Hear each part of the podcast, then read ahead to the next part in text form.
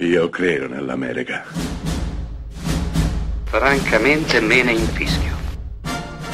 Io sono tuo padre. Anna Nishimasa. Rimetta a posto la candela.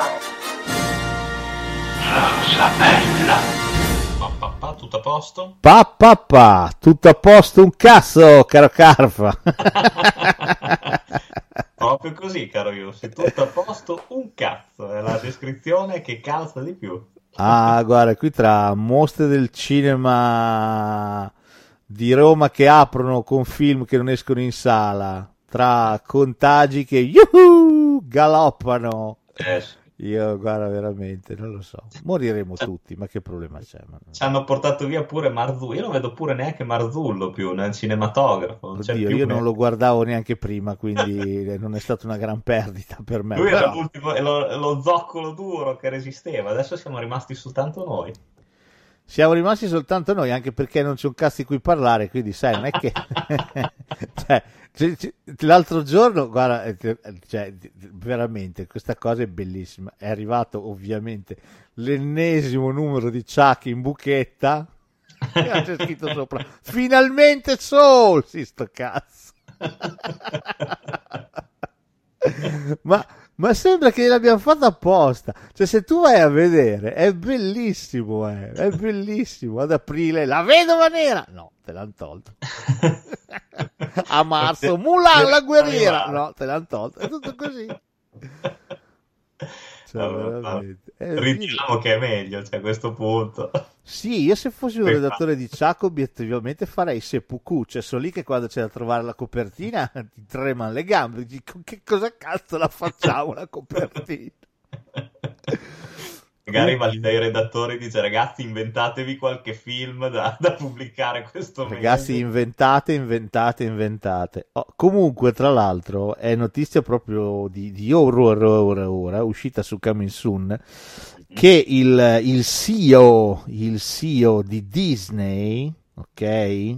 Sì. Mm, quel bello marino che decide il futuro non solo della Disney, ma un pochino tutto. Tutto. Problema è appena, è appena stato più o meno nominato perché è il neo amministratore delegato. Lui si chiama Bob Chapek, ok? Ha fatto la seguente dichiarazione.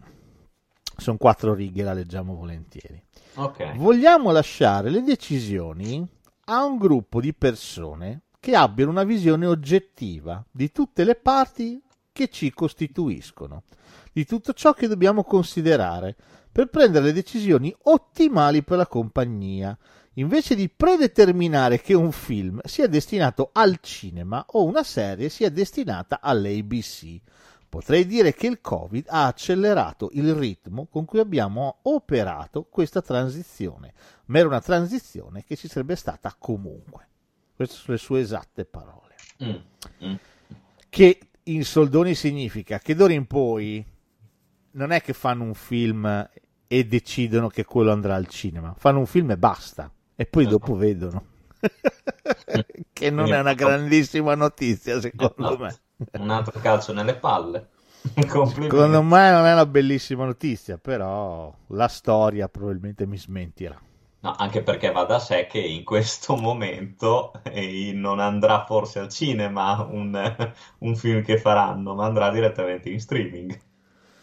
Non lo so, vedremo, vedremo. Tra l'altro hanno deciso di mettere solo in streaming, compreso l'abbonamento di Disney Plus, il giorno di Natale, quindi proprio delle merde. Se c'è un giorno in cui l'italiano va al cinema è il giorno di Natale, porca puttana. vabbè, ma non c'è problema. Andremo a vedere Freaks Out, che è uscito il trailer finalmente. Grandissimo, grandissimo film. Non vedo l'ora di vederlo. Ok. Va bene, di cosa parliamo oggi? Oh, oggi ci stuzzichiamo l'appetito, oggi abbiamo l'acquolina in bocca, assolutamente. Parliamo di cibo, di cibo al cinema. Eh, ti svelerò un segreto, caro Carfa. Non parliamo di quello. No, parliamo di, que- parliamo di quello, ma un po' come è accaduto con Creators Sì? The Pest, questo è il volume 1 di una trilogia. Uh, ottimo. Ebbene sì, questa puntata si chiamerà Epicurea volume 1. Piace? Mi piace il assai. cibo al cinema. La prossima settimana faremo il sesso al cinema Eh, già, è meglio. e poi faremo una bella puntata su- sulle droghe e l'alcol. al cinema. Eh? Come, come lo vedi? È un Mi bel trittico mi. È un epicureo. bel trittico, sì, sì, sì, sì, sono d'accordo. Mi trovi sì. entusiasta. Ti ho tenuto la sorpresa perché so che a te scoprire che una cosa che pensavi singola trasformarsi in una trilogia ti piace. Sì, sì, sono, sono, sono colpito. Bene, parliamo di cibo, caro Carfa, argomento che mi trova afferratissimo, oserei dire. Eh, poi il cinema si è, si è molto espresso in questo senso. Sai che non pensavo ci fossero così tanti titoli Eh, dedicati ma al tanti, tanti, tanti ne ho lasciati indietro. Tanti, Mm, tanti, mm, mm, mm. tanti, tanti no, però diciamo ho preso i più, i più significativi, ecco, mettiamola così. Ovviamente, come sempre, l'abbiamo divisa in capitoli e il primo capitolo, l'introduzione, è quando il cibo non c'è, manca. Esatto. E se il cibo manca, dobbiamo parlare di un film del 1925 diretto da Charlie Chaplin che si chiama La febbre dell'oro. Ah, capolavoro. minimo proprio. Questo film eh, che una volta quando eravamo ragazzi la Rai dava a ogni santo Natale Mhm. e adesso invece eh, è scomparso da ogni tipo di programmazione anche dalle tv più oltranziste, più di nicchia, più d'essè, anche i cinema più d'essè, il muto sembra che non sia mai esistito. Questo è un Purtroppo gran sì. peccato. Sì, purtroppo. Questo è un gran peccato perché questo è un bellissimo film, tra l'altro risonorizzato dallo stesso Chaplin con la sua voce narrante nel 42, uscì nel 25 muto. La versione che vedevamo noi che ragazzi in tv era quella del 42, più, Mm. più addomesticata diciamo. Invece dei soliti cartelli eh, c'era la voce narrante di Chaplin che raccontava la storia dell'omino, del solito omino, il vagabondo, no? personaggio da lui creato indimenticabile e inconfondibile con questa camminata sghemba, il, il bastone, il cappello, i baffi, con i vestiti un po' stazzonati, un po' stracciati, un po' malmessi. Beh, è la storia di questo omino che decide di lanciarsi nella, nella caccia all'oro. Sì. Un po' come il buon vecchio zio Paperone in Klondike. Esatto, che ricorre sempre nei fumetti. Esattamente, che ricorreva sempre alla caccia all'oro nel Klondike di buon zio Paperone. E, e niente, è la storia delle sue avventure, eh, di come conoscerà Giacomone, o almeno così nella versione italiana, quest'uomo vestito di, di pelliccia, un omone, veramente un omone, e dell'amicizia, anche un pochino strana inizialmente, che si instaurerà tra i due di come cercheranno loro, di come avranno una serie di vicissitudini e di come alla fine troveranno loro. Eh e sì. di come Chaplin cercherà l'amore e alla fine inaspettatamente lo troverà anche. Questo più o meno è la trama. Sì, è un film veramente pieno, pregno di poesia. E poi è divertentissimo, secondo me. Eh, beh, il, allora, il cibo c'entra tanto per due sequenze, manco una, due sequenze assolutamente indimenticabili nella storia del cinema. La prima, quando, anzi, guarda, tre. Eh, la prima, quando i nostri sono assolutamente affamatissimi e quindi decidono di mangiarsi una scarpa. Ti ricordi? La lessano e se la mangiano e vedere Chaplin che si mangia la scarpa, io credo che sia una di quelle cose che non si possono dimenticare. Non si possono dimenticare. Come la separa dalla suola, come si mangia i lacci come se fossero spaghetti. Ti ricordi? Viene anche il singhiozzo dopo che li ha mangiati perché se l'ha mangiato un po' troppo in fretta. L'ha mangiato.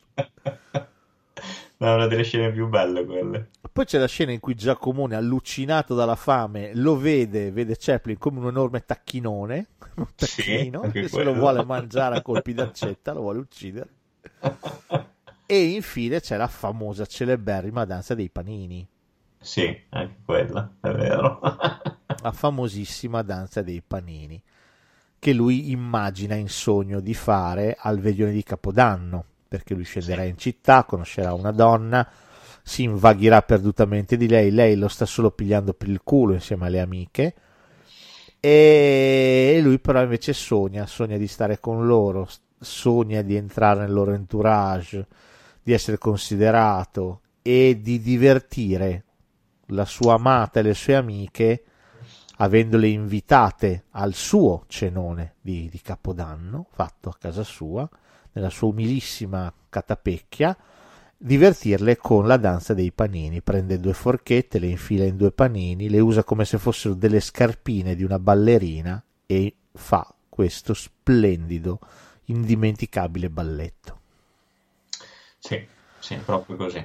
È un film commovente, la, la febbre dell'oro. È un film che di nuovo racconta eh, molto chiaramente l'ideologia di Chaplin, quello che lui pensava, eh, racconta la povertà, racconta la fame, racconta oh, è un film del 25, eh, sì, sì. racconta anche la cattiveria e la greatezza dell'animo umano perché la donna che alla fine si innamorerà di lui perché vedrà eh, oltre esatto. suo, il suo essere un vagabondo finalmente, ma ce ne metterà di tempo per arrivare a questa consapevolezza.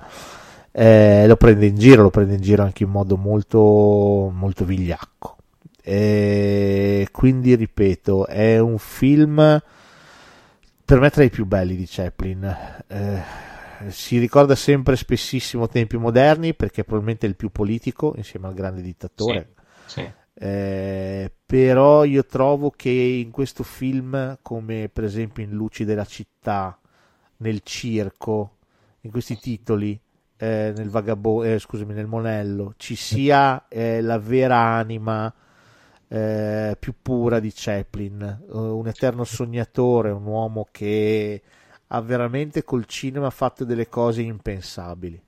Impensabili. Sono sono d'accordo con te. Forse proprio gli ultimi tre titoli che tu hai, hai, citato sono anche, a mio avviso, i più intimi, quelli che scavano di più sulla personalità di Chaplin, secondo me, che raccontano sì un periodo che non esiste più, quindi sono anche u- utili come film dal punto di vista anche storico, se vogliamo, però sono quelli anche più personali, a mio avviso, ed è per questo che secondo me risultano anche più toccanti, più sensibili, più commoventi, se vuoi. Sì, è assolutamente, assolutamente così. Eh, in chiusura ricorderei perché è, è, allucinante, è allucinante solo pensarci.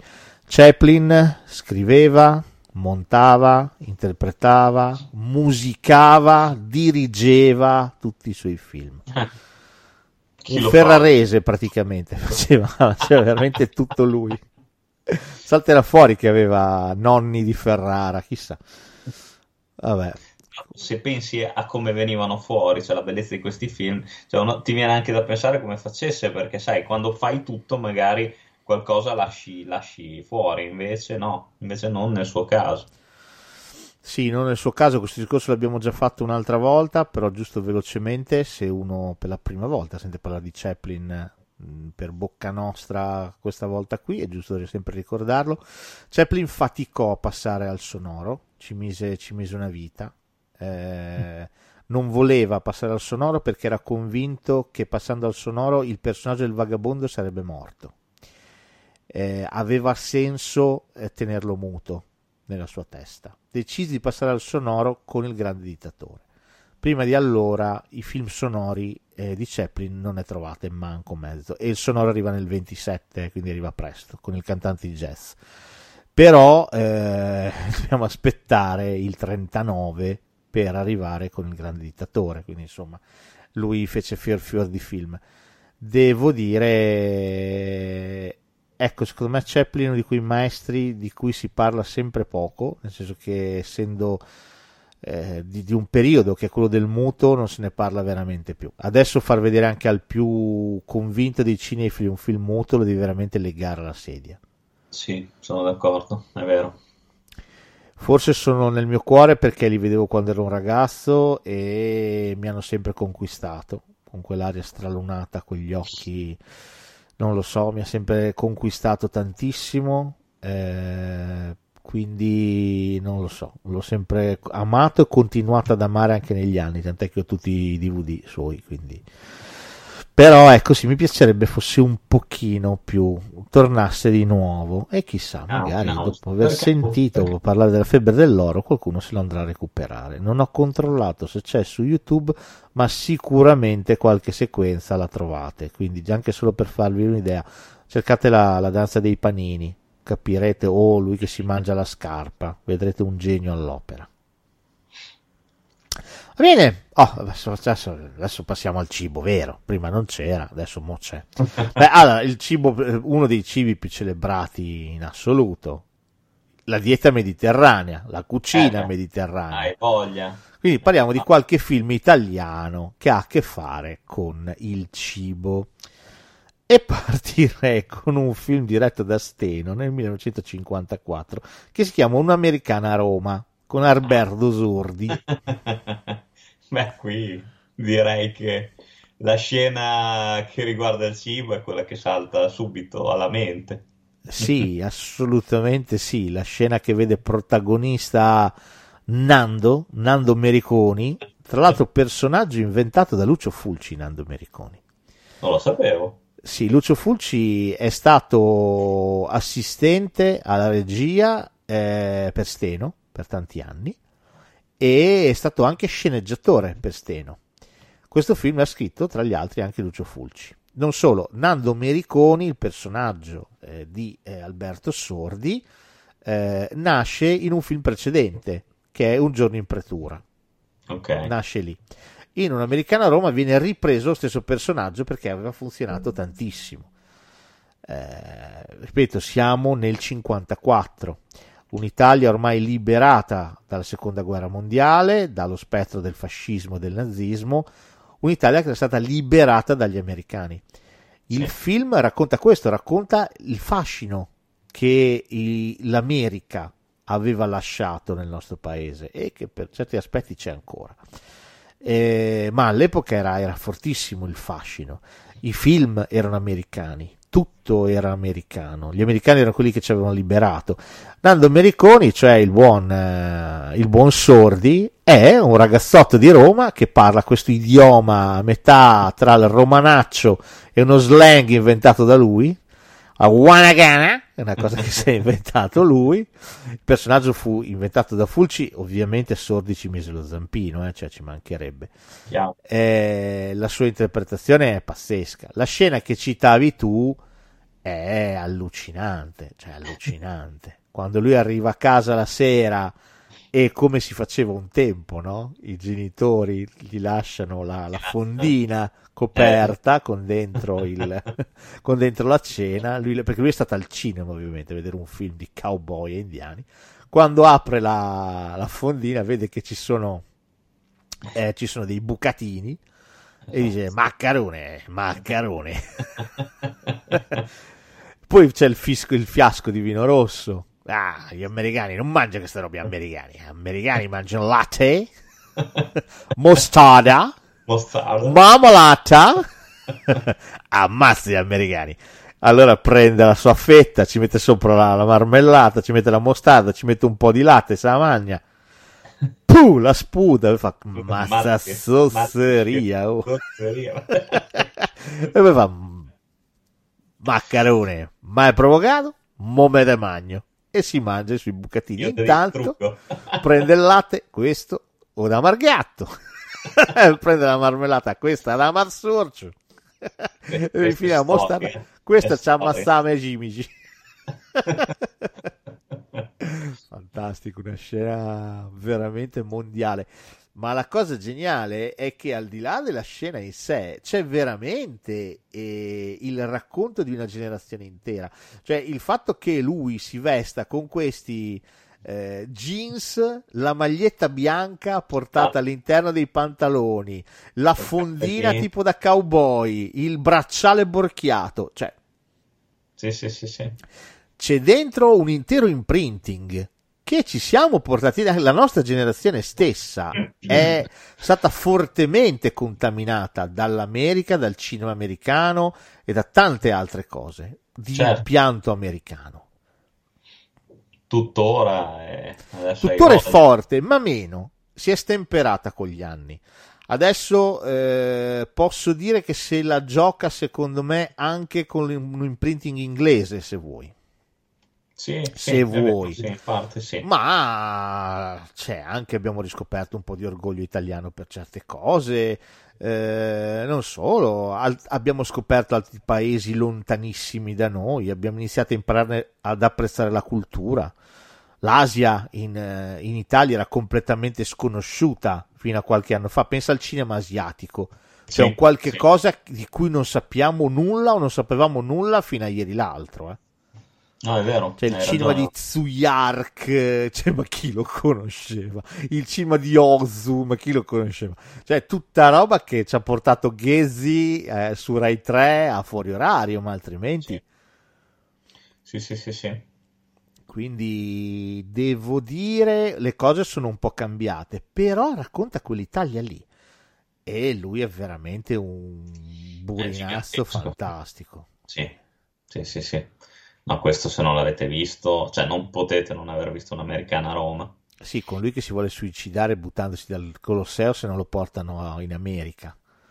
Allora, il console americano gli promette che lo porterà in America, poi lo riconosce che è quello che gli ha fatto fare l'incidente. Perché gli ha chiesto un'indicazione, gli ha detto non devi andare là che sei arderupo. E poi gli dice alright, alright.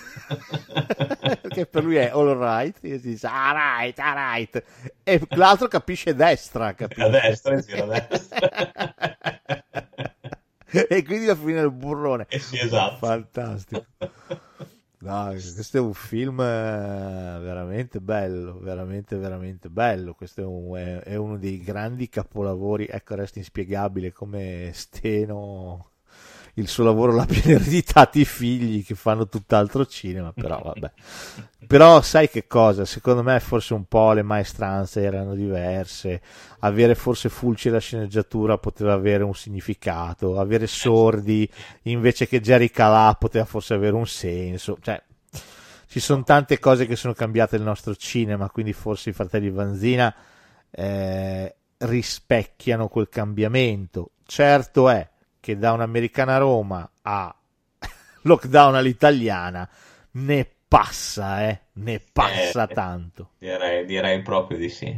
Direi proprio di sì. Bene, veniamo a un altro film, eh, beh, un altro, un altro must del cibo. Sto parlando di un film di Luciano Salce del 1975 con Paolo Villaggio che si chiama Fantozzi. Oh, Fantozzi mi senti dire praticamente tutta la saga, almeno primi- i primi tre film col cibo. Col cibo. Beh, io a me viene in mente la, la cena di Calcenola di Capodanno. Il cenone di Capodanno, certo, col maestro nobile che, che mette avanti gli orologi di un'ora. Che c'è il, il, il, il coso, il, come si chiama? Il cameriere che Il cameriere che distratto gli mette i tortellini nel vestito e poi gli dice altri due Esatto. e lui dice no no a posto grazie Anche con la scena, con la scena della polenta. una polenta quando va su a Cortina che dice che è stato azzurro di sci Esatto. cade nel pentolone della polenta perché? Perché rincontra lo stesso cameriere Sì. No, beh, quella, quella sicuramente, ma non solo. In Fantozzi contro tutti c'è lui che viene rinchiuso in una clinica per dimagrire. Tu Ah. mancia! Fantastica anche quella scena. Scena con le polpette. Oppure quando c'è Pierugo al ristorante giapponese, E anche. Sempre nel primo, se non sempre sbaglio. nel primo. Ah, ma vedo che qui i Fantozzi fanno quest'urlo bellissimo e lanciano i piatti, adesso il giapponese. Provi anche lei, ah, ma non so se sono in grado. Provi. Che i piatti sono Mangiate, roventi. mangiate per carità e sorridete. non con le forchette, pazzi. che c'è il tizio che prende dal tavolo che gli è caduta un'oliva, si anima al samurai e gli taglia la mano. Yeah! Allo stesso tizio, Fantozzi dopo dice mi dia la mano lei! E il tizio dice non posso, sta sotto il tavolo. Beh, poi nel, nel secondo c'è anche la, la- la cena dalla contessa Serbelloni Mazzanti viene dal mare. Il tordo. Esattamente. Ci sono anche i, i cosi, che cazzo sono? I, i, i peperoncini, I più pomodorini. pic- i pomodorini più piccanti del mondo. Dentro. E questo me lo pappo io. Il cibo ha sempre avuto molto a che fare con Fantosti, Direi di sì. Sì, sì, sì, parecchio. E devo dire sempre con effetti, sì. Devastanti. veramente con effetti devastanti. Tra l'altro, giustamente citando, secondo me, i primi tre che sono, rimangono per me i migliori capitoli. Sì, sì, sì, sì. Eh, guarda, per me in assoluto il primo. Per me il primo Sì, è pazzesco. eh, Cioè, tutte le scene più memorabili sono tutte nel primo. Poi c'è anche il secondo. I primi due sono bellissimi. Il terzo di memorabile c'è, vabbè, c'è la Coppa Cobram, che non è male. la scena della Coppa Cobram non è affatto male. Però inizia già a diventare cose diverse. I primi due sono veramente belli. I primi Sì, due sono sì. veramente, veramente, veramente belli. Eh. No, no, sono, sono Per un- indimenticabili. Per Anche un perché personaggio che, oh, anche questo ha raccontato l'Italia. Eh. assolutamente sì. Ah, e, e per certi eh, aspetti è stato anche precursore eh, dei tempi che, che sono poi arrivati, secondo me. Sì, sì, guarda, basti pensare all'inizio del, del, del primo Fantozzi, che ti sì. ricordi inizia con la telefonata della Pina, Esatto. che dice questo salve, parlo con la sua rispettabilissima Siderza, che c'ha un nome Ital complicatissimo. Petrol Mega, Mega Esatto. Sono la, la signora Fantozzi Pina, moglie del ragionier Fantozzi Ugo. Le volevo segnalare che mio marito manca da casa da 15 giorni, non mi ricordo. Meno. Mi sarei permessa rispettosamente di preoccuparmi. Che c'è il segugio aziendale che, che annusa. C'è, c'è, c'è, c'è. e lo trovo nei bagni murati da poco. Ma che figata. Ma anche l'inizio del secondo, quando lui fa gli straordinari tutta notte, che risponde alle telefonate della moglie lì del, Sì, sì, del sì. conte, Che Che l'altro poi- registrato. Sì, sì, sì. che torna a casa, arriva, becca tutti i, i colleghi che stanno arrivando, è bellissimo, che lo riportano in ufficio. Per lei ragioniere è urgentissimo. No, il Fantozzi è, Fantozzi è assurdo, cioè non si può pensare quando prende l'autobus al volo. Mamma prende mia. l'autobus al volo, arriva tutto sconocchiato in ambulanza, deve andare a timbrare in tempo, cade, non lo aiutate, non lo aiutate, è squalificato. che cazzo dici? È bellissimo, il personaggio di Gigi. Reder, cioè, ma è una roba, Filini, è una roba, ma Eh, sì, poi puro. nel secondo che vanno all'ippopotamo rosa, tre scottices, Tre scotches. è fantastico. Cioè, Erano è... primi clienti da sei mesi. No, è, è veramente geniale. Il personaggio di Fantozzi è qualche cosa che non celebreremo mai abbastanza. Il cinema non celebrerà mai abbastanza il genio di Paolo Villaggio per averlo creato, perché davvero raccontava l'Italia di quegli anni lì, raccontava la- Sì. il carattere italiano, perché è quella la, la parte più difficile da raccontare. Cioè, Villaggio raccontava non solo le usurpazioni, cioè Fantozzi è cattivo, non è buono. Esatto. Fantozzi non è buono, è una merda. eh. Quando lo chiamano merdaccia, è vero, lui è una merdaccia. Perché lui vuole fare le corna alla moglie perché ci sta insieme e non si sa bene perché. Detesta la figlia. E Sì. Sul lavoro non eccelle perché comunque anche lui vorrebbe fare altro. Coglie qualsiasi scusa per fare Eh. altro. È- È un eterno succube, ma contemporaneamente è, è- è rancoroso. Sì, sì, sì, è vero. Eh, n- non è un bel personaggio Fantozzi, non No, è un bel personaggio. personaggio. Poi tra l'altro ha un personaggio molto molto triste, cioè il pubblico ride ma è triste, è drammatica comunque la sua, la sua vita. È vero, è molto molto drammatica, è molto... è problematica, Frustra- cioè... È profondamente frustrato come, come personaggio, profondamente tormentato, proprio Sì. per l'insoddisfazione che ha. Sì, sì. Prova un'invidia fotonica per Sì. tutto e tutti, soprattutto per l'odiato Calboni, ovviamente. ma questi non sono tratti nobili, non lo sono assolutamente. Contemporaneamente raccontano l'Italia, raccontano l'italiano. E guarda, per me è fantastico, un gran film. Altra cosa che ha a che fare col cibo. Quando la Pina ha la presunta relazione col fornaio, con Cecco, che poi è a Batantuono. Fantastico. Che ha la casa piena di pane. Dei conti se ne occupa Mizzi Antonello. è quello lì. Ce lo metto nel sacchetto? Fantastico. Proprio lui, quello lì. Ma insomma, ragazzi, le, il, il, biliardo, sì. sì no, che finge di avere una relazione piuttosto che ammettere con sua moglie che sta prendendo lezioni di biliardo. Eh. E io prendo la vecchia, sì, ciao. ragazzi, ma che cosa cacchio è Fantozzi? Cioè... Mamma mia, veramente. A me viene da chiedermi davvero, per tornare al discorso di prima, come cacchio abbiamo fatto arrivare al lockdown all'italiano. Poi oh, scusate a chi, a chi piace, perché ci sarà della gente a cui piace, però io non mi capacito. non mi capacito davvero.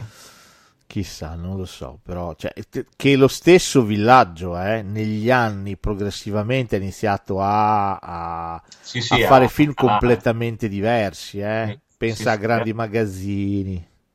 Sì, ho vinto Pensa alle comiche. Ma guarda, per me ho vinto la loteria di Capodanno si sfanghicchia anche. Addirittura. Sfanghicchia. Per me si sfanghicchia. Icchia, eh. per me è peggio le comiche. Per me quelle robe lì sono veramente. Non lo so. No, no, no, ma... no, no, ma è vero. È verissimo. Eh sì, eh, anche lui ha attraversato un periodo di cinema che è passato da dei film pazzeschi fino a dei filmacci, veramente dei filmacci. Anche io no speak English, mamma mia. Cioè, no, ma che schifo, che schifo, ma anche la stessa saga di Fantozzi è finita nel, ma manco nel cesso di più è finita. Cioè, Fantozzi in paradiso, Super Fantozzi, cioè... Azione. Ma che schifo. No, eh, non, non gesemo non gesemo. Però sempre col cibo citiamolo, c'è anche dell'81 di Neri Parenti, Frecchia, la belvumena, quando vanno a mangiare al ristorante, benvenuti a sti frocioni. Grandi grossi e capoccioni e Dove tu ci sono i, i mitici fattoni alla free. spureggiona. esatto eh, continua a candere continua a candere non sono ricchione Con i salti in culo alla mignotta che mi Esatto. e la Silvani, la ex Silvani, la, la Massa Mauro che ride. Quando gli danno i bavagli che c'è il, water e la merda. Sì, esattamente. Siamo fatti l'uno per l'altro. È veramente una cosa, una cosa imbarazzante. Lì è funziona molto bene anche Banfi, sinceramente. Sì, funziona sì. veramente bene anche Banfi. Commissario Auricchio. Con De Simone, che è la sua nemesi, che gli funziona sempre tutto a De Simone. Esatto. Quando deve usare la radio riesce a parlare con la centrale, quando invece ci parla Banfi dice balliamo, è da tanto tempo che non lo facciamo. Balliamo, mi dice sempre balliamo! Ti ribadisco che sei uno stronzone, sei pure ricchione. Sono volatili per diabetici. Mamma mia, ragazzi. Ah, No. che roba quel film. Anche lì, Con lui veramente. che gli viene perquisito, viene fermato da tutte le forze d'ordine d'Italia. E la massa Maura chiamate chi volete, chiamate, chiamate, ma chiamate, che prima chiamate, prima andiamo a letto. Veramente forte. E poi c'è anche l'altra scena che è quella del cioccolato, cioè, della mamma, della mamma che poi è sempre Gigi. Rider, la mamma della belva che gli fa da mangiare l'impossibile. Mamma mia, ragazzi, anche lì. È veramente bello. Film No. molto minore rispetto al buon Fantozzi, eh, però devo dire, devo dire con alcuni colpi decisamente interessanti. Che tra l'altro, se non, se non sbaglio, correggimi se sbaglio, è, è strana questa cosa qua, perché Fracchia come personaggio in TV è stato inventato prima di Sì, Fantozzi. sì, come personaggio eh. televi- televisivo nasce prima. Eh, Pensa a te. Poi nascono i libri di Fantozzi, nascono Sì. sotto forma di libro e vengono fatti film. Poi, se ci pensi, parecchi anni dopo esce Fracchia la belva umana. Eh, Però siamo del 75, il primo Fantozzi, dell'81 questo, quindi passano sei anni, che produttivamente in quegli anni in Italia è un'enormità, eh? sì, vuol dire sì. un'enormità. Poi di Fracchia nulla, salta fuori Fracchia contro Dracula parecchi anni dopo, di Esatto. nuovo. Siamo nell'86-87, passano 5-6 anni. Poi se vogliamo, cioè, io non ho ancora trovato la differenza tra Fracchi e Fantozzi. No, è interpretata allo stesso modo, quindi non, non c'è, non c'è Sì. nessuna differenza. Devo dire, il primo film è carino, anche beffardo il finale, col paradiso e l'inferno, non è, non è malvagio. Anche quello molto reale, se ci pensi, è uno specchio della società di oggi. eh. L'abbiamo ammazzato, ma come? L'abbiamo ammazzato noi. Vabbè, comunque. Chi è lascia passare ai privilegi, chi invece non ce l'ha può avere S'attacca. tutte le ragioni del mondo, ma S'attacca. esatto. Caro Frecchia, vabbè. Chiudiamo la dieta mediterranea con un film dell'86 diretto da Luca Verdone, fratello di Cotanto Carlo, che si chiama 7 kg in 7 giorni. Oh, dimmi cosa ne pensi di questo A film. me questo diverte schifosamente, ma mi diverte abbastanza. Ma sai che anche a me, cioè, invece ne sento sempre parlare malissimo di sto film. Di- cioè, tanti dicono A me che. questo non dispiace. eh, per tanti dicono che è un, un tonfo nella carriera di Verdone. Addirittura. Sì, sì, perché dicono che è molto. è, è troppo comico, è troppo, è troppo terra-terra. Eh, oddio, per me ci sono alcune cose che sono veramente molto carine. Ma anche secondo me, cioè, già l'idea in sé, secondo me, è bellissima. Sì, questi due spiantati che mettono su una clinica per dimagrire non è, non è affatto male. Poi c'è il momento che fanno la cena inesistente, la cena immaginaria. No. A me però ti dico la verità, di 7 kg in 7 giorni mi rimane sempre impressa la, la scena in cui Po- Pozzetto mostra il campionario, con i preservativi, Sventrax, Tormiento. ma, ma quando è bello, quanto è bello quando c'è il monsignore che chiede, che chiede di farsi ricoverare, che fa sa, io giro tanto, vado in Africa, vado nelle parti povere del mondo e tutti quei bambini mi guardano e mi guardano e sembrano dire a parte che te mangi tutto tu. Eh, presa Eh, poco. molto carino molto molto carino. sì, con sì, sì, Paolone questo bambino odioso che si mangia tutto di e tirannico sì sì no però devo dire è un filmino eh. però insomma parlando di, di cibi mi è venuto in mente visto che non ho inserito la grande abbuffata che ne abbiamo già parlato da poco Sì, è vero. È eh, vero. di Ferreri non l'ho inserito perché quando abbiamo parlato della morte no non della morte di cosa abbiamo parlato non mi ricordo ne abbiamo parlato da poco però della grande abbuffata Eh, non mi ricordo, è vero, cioè, nel senso, non, eh, non- non mi ricordo Per- se era suicidio. No, no, non, non mi ricordo. Comunque, insomma, vabbè. Buttateci dentro anche la grande abbuffata, guardatevelo, un grandissimo film. Ci siamo su altri binari un po' più drammatici, però. Leggermente, però col cibo c'entra tanto, ecco, Esatto. mettiamola così, c'entra, c'entra veramente molto. Però ne abbiamo parlato da poco, quindi ho detto, vabbè, lo bypassiamo. Tra l'altro sicuramente sai, ma forse chi ci ascolta no, che di 7 kg in 7 giorni ne esistono un sacco di versioni, cioè quello più corto per la televisione, quello più lungo, cioè ce n'è, cioè addirittura c'è una versione che credo che duri due ore quasi. Mi L'extended cut. Sì, sì, sì, sì, sì, perché in effetti, ma sai che in effetti mi ricordo che il finale alle volte è diverso, in cui nella scena dove ci sono loro al ristorante, che alla fine cos'hai il ristorante dei due porconi. Esattamente. C'è un finale dove non ci sono, non si sentono i dialoghi ed è tutto musicato. C'è la colonna sonora. In altri, in altri finali invece sono- ci sono tutti i pro- protagonisti che parlano mentre sono seduti ai tavoli. Vedi, è così, da fare. Sì, sì, sì. Robe da matti. È un bel film comunque, secondo me è un bel film. Sì, è carino, dai, è divertente.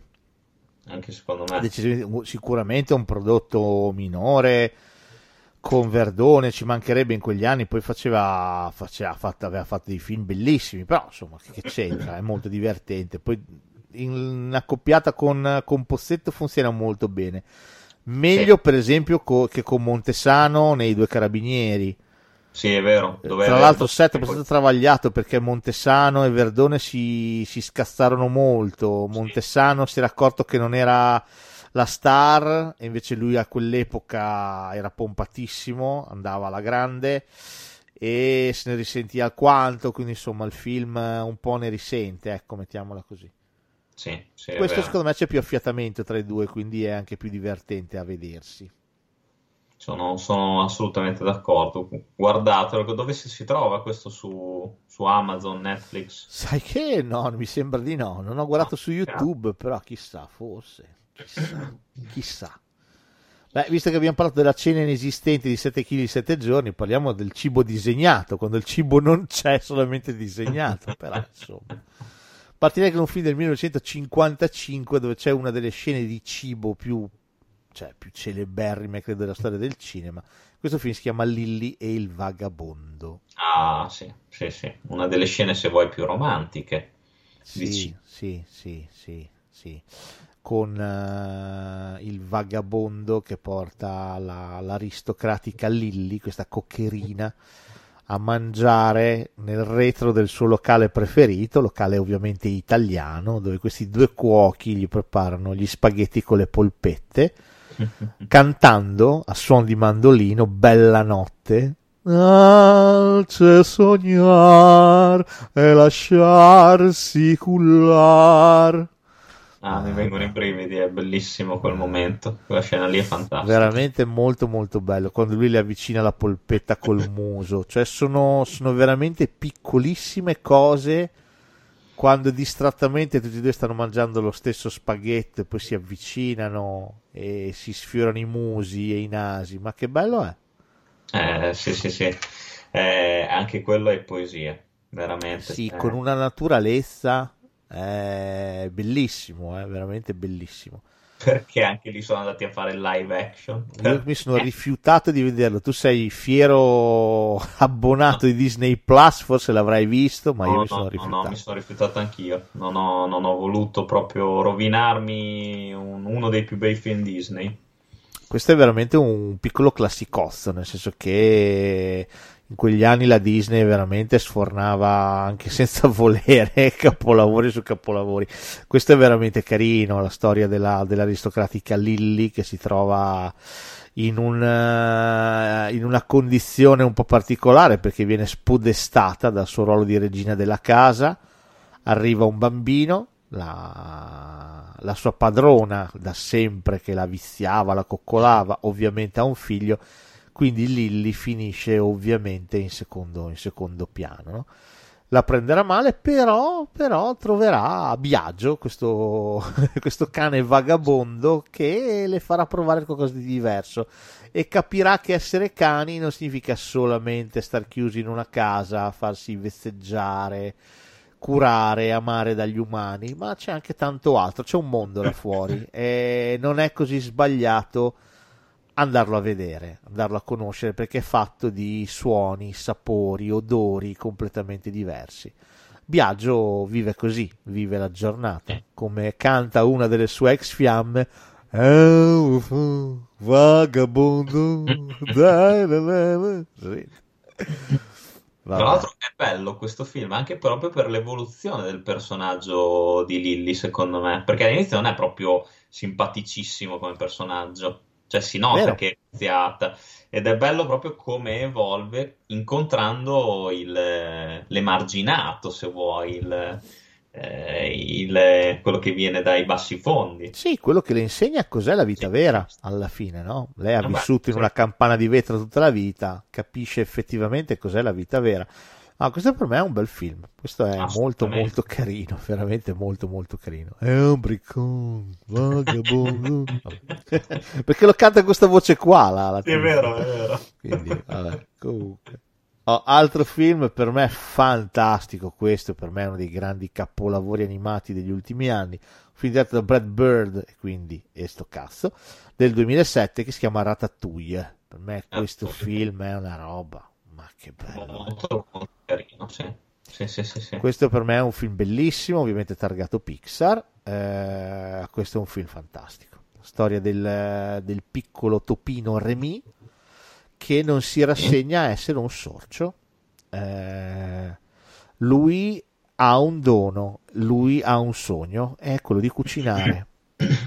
Eh, ha un, uh, un, mentore, un mentore immaginario che parla solamente a lui, lo chef Gusto, Sì. eh, morto, che però eh, prima di morire ha lasciato in eredità a Remy e a tutti quelli come Remy il sogno di poter cucinare, perché chiunque può cucinare, chiunque. Chiunque ha qualcosa da dire, da poter esprimere. Questo Sì. più o meno è Ratatouille. Il nostro Topino Remy troverà un, eh, un, eh, un aiuto, un aiuto cuoco e insieme, umano ovviamente, e insieme formeranno una squadra d'assalto che fa meraviglie. Praticamente Remy sotto, sotto il cappello da, da chef comanderà i gesti del, Sì, suo, sì. del suo amico umano facendogli creare capolavori assoluti che riporteranno il ristorante di Gusto a livelli top. Secondo me di questo film, a me di questo film è piaciuto un sacco il personaggio, non mi ricordo come si chiama la- la- la- il critico. Eh, infatti arrivavo lì. La parte più bella del, del film Eh. è quella che riguarda Anton Ego. Ah, quindi anche per te è il personaggio più bello. Sì, sì, in assoluto. È la parte più bella del film, è la parte più interessante del film, anche perché lì non parla più di cucina, ma parla di arte in generale. Sì. Eh, Anton Ego è il, eh, il critico culinario che si diverte a stroncare qualsiasi tipo di piatto, a essere crudele con qualsiasi cuoco. Lui sa che la cucina, l'alta cucina, non può essere improvvisata, ma deve essere frutto di sapienza fatta solamente da certi professionisti, certa elite.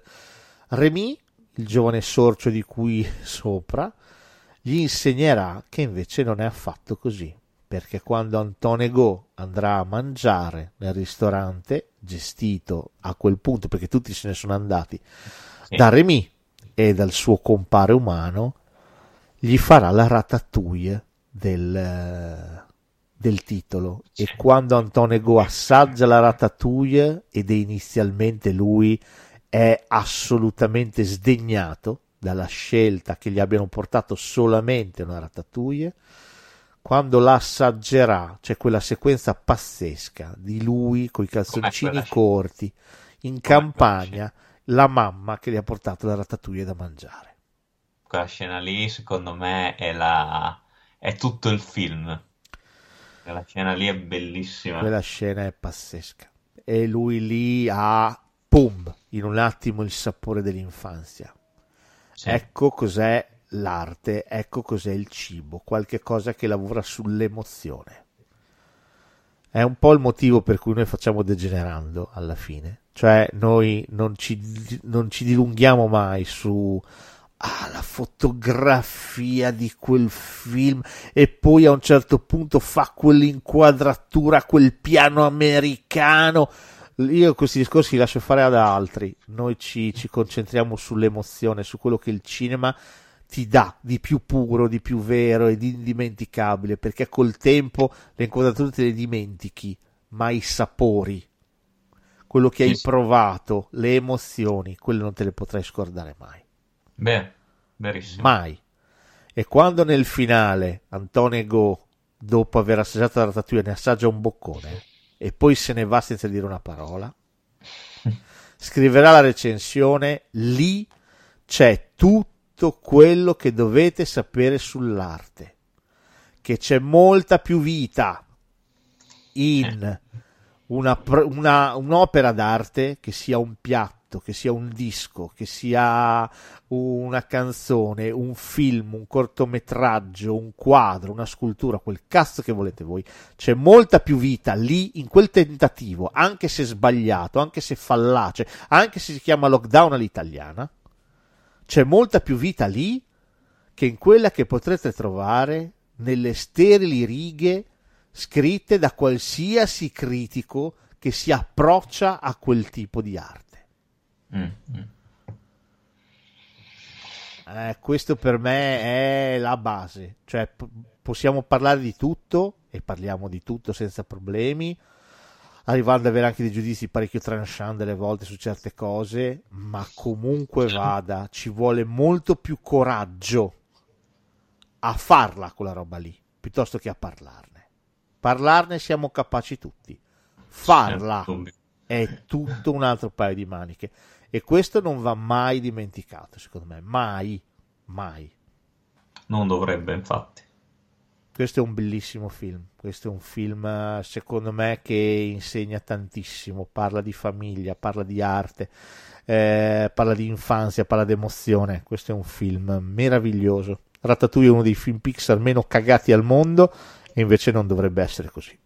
È vero, infatti non me lo spiego. Non me lo so spiegare. No, non mi veniva l'int- la- l'intonazione di, di Tiziano Ferro, ma c'è una canzone. Vabbè. Sei canterino. Oggi sì, oggi va, va così. Ah, è ultimo film del cibo disegnato, un film del 2009 diretto da Phil Lord, che tra l'altro ho rivisto ieri sera per sbaglio, perché lo davano su, su Sky Cinema Family. Sempre, vedi, ci ascoltano, ho delle spie in casa che sanno che cosa stiamo per fare. Ah, adesso lo facciamo noi, lo anticipiamo, merde. Prima lo facevamo dopo che ne avevamo parlato, adesso mi stanno anticipando. Vabbè. Parlo di Piovono polpette. Carino anche questo. sì. Questo è molto carino. Questo è molto carino. Questo è un film d'animazione decisamente più semplice, anche se non troppo, perché il rapporto che va a descrivere del protagonista con il padre, secondo me, oltre a essere estremamente toccante, è anche estremamente vero. Sì. Eh, il protagonista è uno scienziato, da sempre appassionato di scienza, è un inventore, lui vorrebbe inventare cose che potrebbero cambiare o migliorare il mondo, ma è anche un eterno pasticcione. Eh, le cose si aggravano quando la, la mamma muore, che ha sempre creduto in lui, è rimasto solo il padre, ma il padre che da sempre vende sardine, Esatto. ha un cuore un po', un po' arido, nel senso che lui vorrebbe provare a dire le cose, ma non ce la fa. Quindi usa delle metafore sulla pesca complicatissime per dire quello che prova al figlio. Solo che non- il figlio non riesce mai a capire quello che lui gli vuole dire. E quindi c'è un grosso problema di incomunicabilità tra i due. Il figlio crede che crede di essere un'eterna delusione per il padre e il padre contemporaneamente non riesce a esprimere quello che Esprimere, prova certo, per il figlio. vero. In mezzo ci va la più grande invenzione di sempre, cioè una macchina, il c'è tutto un nome complicato, che quando gli metti dei dati dentro crea cibo, lo fa piovere dal cielo. È vero. Quindi invece dell'acqua i cumulonembi liberano cibo. Tu basta che gli dici cosa deve piovere e brum, pioverà dal cielo. Questo ovviamente rende la cittadina di Suolo Marinata la, la cittadina più importante e più sulla bocca di tutti forever and ever. Peccato che il sindaco, che eh, inizialmente inizia il film è normale, ma poi inizia a ingrassare in un modo allucinante, si approfitterà della cosa fino a creare un cataclisma di cibo, un tornado di spaghetti con enormi polpettone e poi, e poi quello che si sta preparando. Toccherà al nostro piccolo inventore con una squadra improvvisata di amici eh, salvare il mondo. È proprio così. Questo film è carino. Questo film Molto è carino. Qu- Cos'è della DreamWorks questo? No, è della Sony Pictures. Ok. È molto carino questo film, è molto molto carino, con la scimmietta Steve, che c'ha il, il coso per parlare, molto carino, il, eh, la ragazza, la meteorologa di cui lui si innamora, l'assistente, il cameraman della meteorologa che scopri che è stato dottore in Guatemala, poi dopo ha smesso di farlo perché voleva un lavoro più rilassante. È stato anche autista, astronauta, le ha fatte tutte, va bene. eh, Baby Brent è un personaggio meraviglioso perché nasce da, dal bullismo, lui è uno che bullizza chiunque perché è il personaggio più importante della città, poi si troverà a, lui stesso a fare le spese sì, di questa sì. cosa, fino a cambiare completamente, diventare Pollaccio Brent, quando diventa Pollaccio Brent le cose cambiano. Devo dire questo è un film molto carino, molto molto, molto carino. Alla fine poi padre e figlio finalmente riusciranno a dirsi quello che l'uno prova nei confronti dell'altro, lì è tanta roba, eh. Assolutamente, peccato che anche questo film sia stato poco calcolato. Sì, è stato un piccolo caso perché c'è stato anche un numero 2 eh, che è piaciuto abbastanza, però sì, non ha fatto sfracelli, però è piaciuto abbastanza. Eh, devo dirti, devo dirti, questo per me è comunque molto carino. Questo è molto molto carino. No, sono d'accordo. Va bene, passiamo ai pasti memorabili, caro Carfa. Ci sono, sono prontissimo. Quei pasti che chiunque ricorda nella storia del cinema, perché quando li hai visti più o meno una volta dici Moshop? Beh, il primo pasto, il primo pasto memorabile, che è quello che dà anche la locandina alla nostra puntata, è un pasto del 1994 e lo fa addirittura Samuel L. Jackson in persona. Ed è un pasto a, a base di hamburger e Del di milkshake. Burger, se non sbaglio. Eh, bicca una burger, esattamente. Stiamo Dove parlando di Pulp gli, Fiction. gli, gli hawaiani fanno gli hamburger. Esattamente. e parliamo proprio di Pulp Fiction. Ah, quello è un pasto abbastanza pericoloso, però, eh? Per gli altri. Di cosa un'altra volta? Eh, cosa? Fantastico. Fantastico. Cos'hai lì? Sprite. Ah, Sprite, buona. Ti dispiace se assaggio la tua bibita per mandare giù il boccone? Pulp Fiction, no, mi, mi vergogno quasi a parlare di Pulp Fiction. Pulp Fiction è la, la summa della poetica tarantiniana unita a una delle sceneggiature più belle che si siano mai sentite al cinema. Eh sì. Il film, il Pulp Fiction si potrebbe registrare ed ascoltare in radio, eh, così a loop perché Non perderebbe di una virgola. Sì, sì, perché è talmente il discorso sul, eh, sul sistema metrico decimale, il Royale with cheese, eh, Esatto.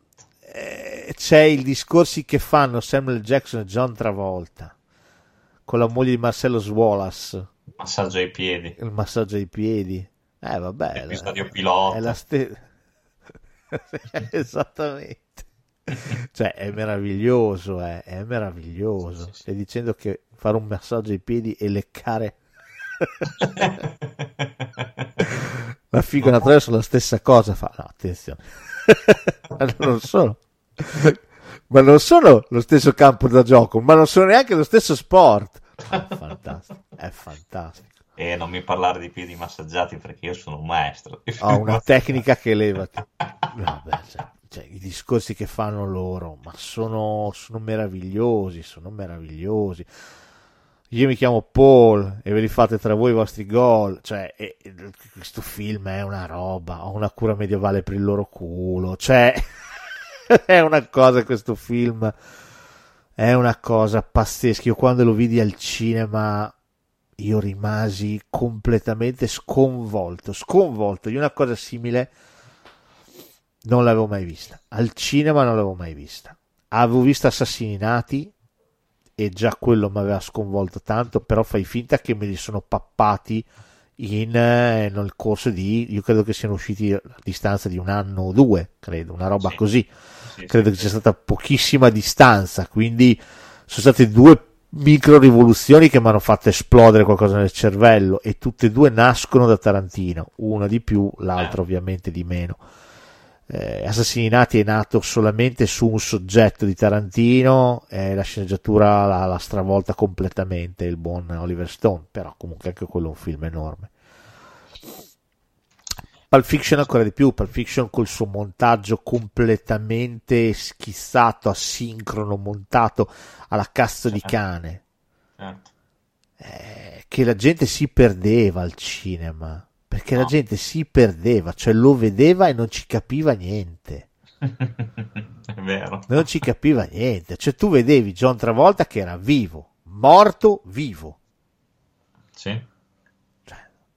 Cioè, è fantastico. Cioè, ma noi non eravamo abituati a sta roba qui. Ma chi è che era abituata a sta roba qui nel 94? Ah, nessuno. No, no, vabbè. Tarantino, ge- genio, genio puro. Genio puro, poi un film spettacolare, un film circolare. Inizia esattamente dove finisce. O se preferisci, finisce esattamente dove inizia, con la rapina di Zucchino e Coniglietta. Beh, se, se vuoi anche lì eh, c'è una gran scena del cibo quando fanno colazione. Anche lì, se vuoi, c'è una gran scena del cibo. Un topo avrà anche il sapore di torta alla zucca, non lo saprò mai perché non lo mangio quel figlio di puttana. Ah, questo è un film, ragazzi, allucinante, allucinante. Ma il film della resurrezione di John Travolta. Sì, sì, sì, sì. Ah, e Tarantino, probabilmente con una punta di sadismo, lo fa pure ballare. Quindi, cioè, con una Uma Thurman strepitosa in questo film, un Ving Rhames da applauso. E bravo pure Bruce Willis, che è un pezzo di legno Bruce Willis. Eppure bravo pure lui. Christopher Walken Sì, che sì, fa una scena di tre minuti è una roba meravigliosa questo cazzo di orologio tenuto nel culo cioè ma che roba è mh, c'è addirittura, come si chiama? Quell'altro attore, quello che faceva anche, cioè, ci sono un sacco di camei, c'è anche quell'attore che Sì. faceva Saranno Famosi, che faceva il barman, che faceva fa Mostro Joe. Oddio, questo non mi ricordo. Cioè, so che c'è Eric Stolz che fa la Sì. scena, una delle scene più celeberrime del film, quella dell'adrenalina nel Arquette. cuore. C'è Rosanna Arquette, c'è Steve Buscemi che fa una particina minuscola, che fa il cameriere del bar dove vanno sia John Travolta che Uma Thurman. C'è Quentin Tarantino. C'è Quentin Tarantino che fa una parte fantastica. Cioè, ma, ma cos'è? Ma cos'è Ezechiele 2517, ragazzi? Ma cos'è? Io sono Sì. Wolf risolvo i problemi. Sì, sì, è entrato nell'immaginario collettivo questo film. Cioè, Cioè, quante, per quante favore sarebbe gradito. Io lo so che parlo veloce, ma qua, eh, comunque, per favore, pulite quella cazzo di macchina. Cioè, quante frasi di Pulp Fiction sono eh, di uso comune? dai? Eh, ma stai scherzando? Mi casa è su casa. no, no, no, roba. Ma ragazzi, ma questo film, ma che cacchio è? No, è, è fantastico. No, no, Tar- Tarantino aveva spaccato con le Iene, con questo conferma di essere quello che poi sarebbe diventato, cioè non un fuoco artificiale, non una meteora, ma qualche cosa che sarebbe sedimentato profondamente nelle radici del cinema, più autoriale e più interessante. Sì. Devo È dire, sempre stato così, eh. In Sì. tutti i suoi film, non ne ha sbagliato uno. sì, un profondo amante del cinema e uno che col cinema ci ha sempre saputo giocare, questo è sempre stato il suo grandissimo dono. Eh, probabilmente la cosa che l'ha tenuto per sempre così in gamba, sempre, tutti i film che ha fatto, il divertirsi profondamente ogni cosa che faceva, sempre. Certo, certo. Sì, sì, sì, è è- prendere proprio tutto quello che fa con passione. Tira fuori lo storpio. no, ma cos'è? Cosa cazzo è sto film, Ho una ragazzi? cura medievale per il tuo culo. Ma com'è sto film? Ma che roba è? E Di chi è la moto? fuori, È un fuori, chopper. Di chi è il fuori. chopper? È di Zed. E chi è Zed? Zed è morto. Ma che roba? No, questo film. Fantastico. Vabbè, basta, passiamo ad altro. Qui, Comunque, cioè, c'è da dire che questa è una lista dove ci sono alcuni momenti in cui ci, ci stiamo deviando sul citazionismo puro. Però obiettivamente fare un discorso su Pulp Fiction, ragazzi, come cazzo fai? Ma va bene, dimostra anche la passione che abbiamo, quello che ci hanno comunicato questi film. Sì, no, finché vuoi, nel senso che obiettivamente, cioè, Oscar miglior sceneggiatura insieme a Roger Avery, che farà poi. Killing Zoe. Eh, che l'ha scritta insieme a Tarantino, ma questa è veramente la sceneggiatura perfetta. Questa è veramente la sceneggiatura perfetta. Perfetta. Eh no, Pulp Fiction è stato meglio di una strippata. oh, altra, uh, altro pranzo indimenticabile, 1989, Harry ti presento Sally, diretto ah, da Rob Reiner. Il cibo con erotismo e ironia. Beh, direi una delle scene di, di, di, di pranzo più indimenticabili del mondo, quando Sally, alias Meg Ryan, colei che diventerà purtroppo per lei la fidanzatina d'America, nel senso che da allora in poi ha fatto solo la fidanzatina d'America, di esatto, fronte a un attonito Billy Crystal, mimerà i propri orgasmi li reinterpreterà per lui perché lui sostiene che un orgasmo non si può assolutamente improvvisare o fingere. Lei gli dimostrerà l'esatto contrario. Fantastico, fantastico. Fantastica questa scena. Anche perché è impossibile, cioè quando pensi a Harry ti presento Sally ti viene in mente questa scena in primis. Quindi...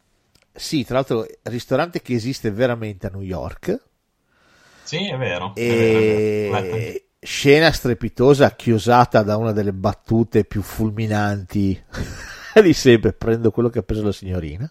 Tra l'altro, non so se sai, quell'attrice lì è la mamma di Rob Reiner.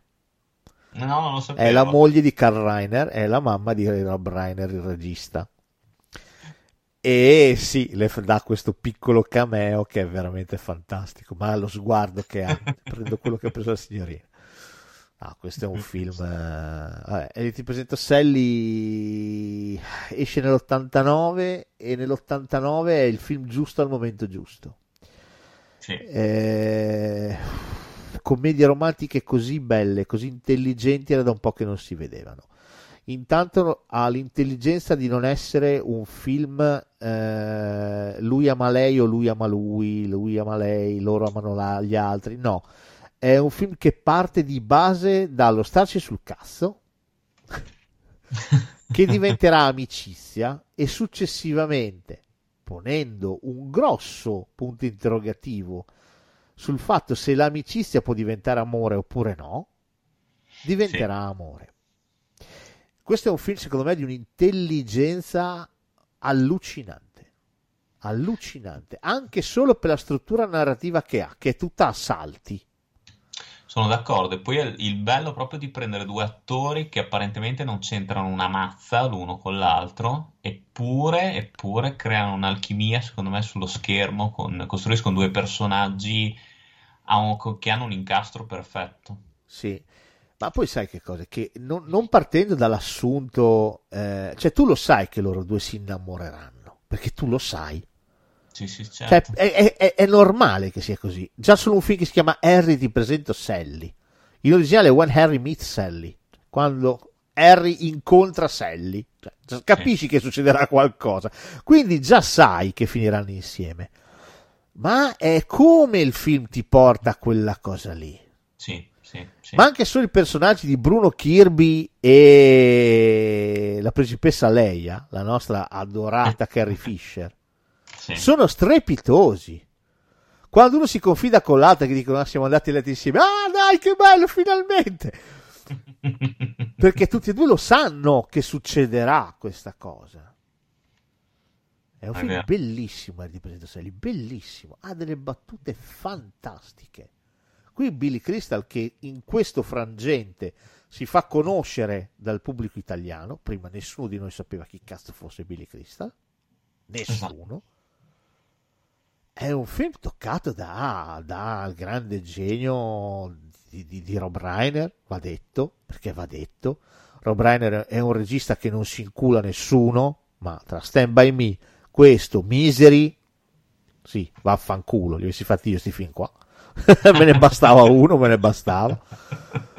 Invece è un grandissimo e questo film qui è una commedia romantica di una bellezza, di una be- come deve essere una commedia romantica, che non è mai smelosa, non è mai sdolcinata. No, assolutamente. Le battute tra Harry e Sally sono sferzanti.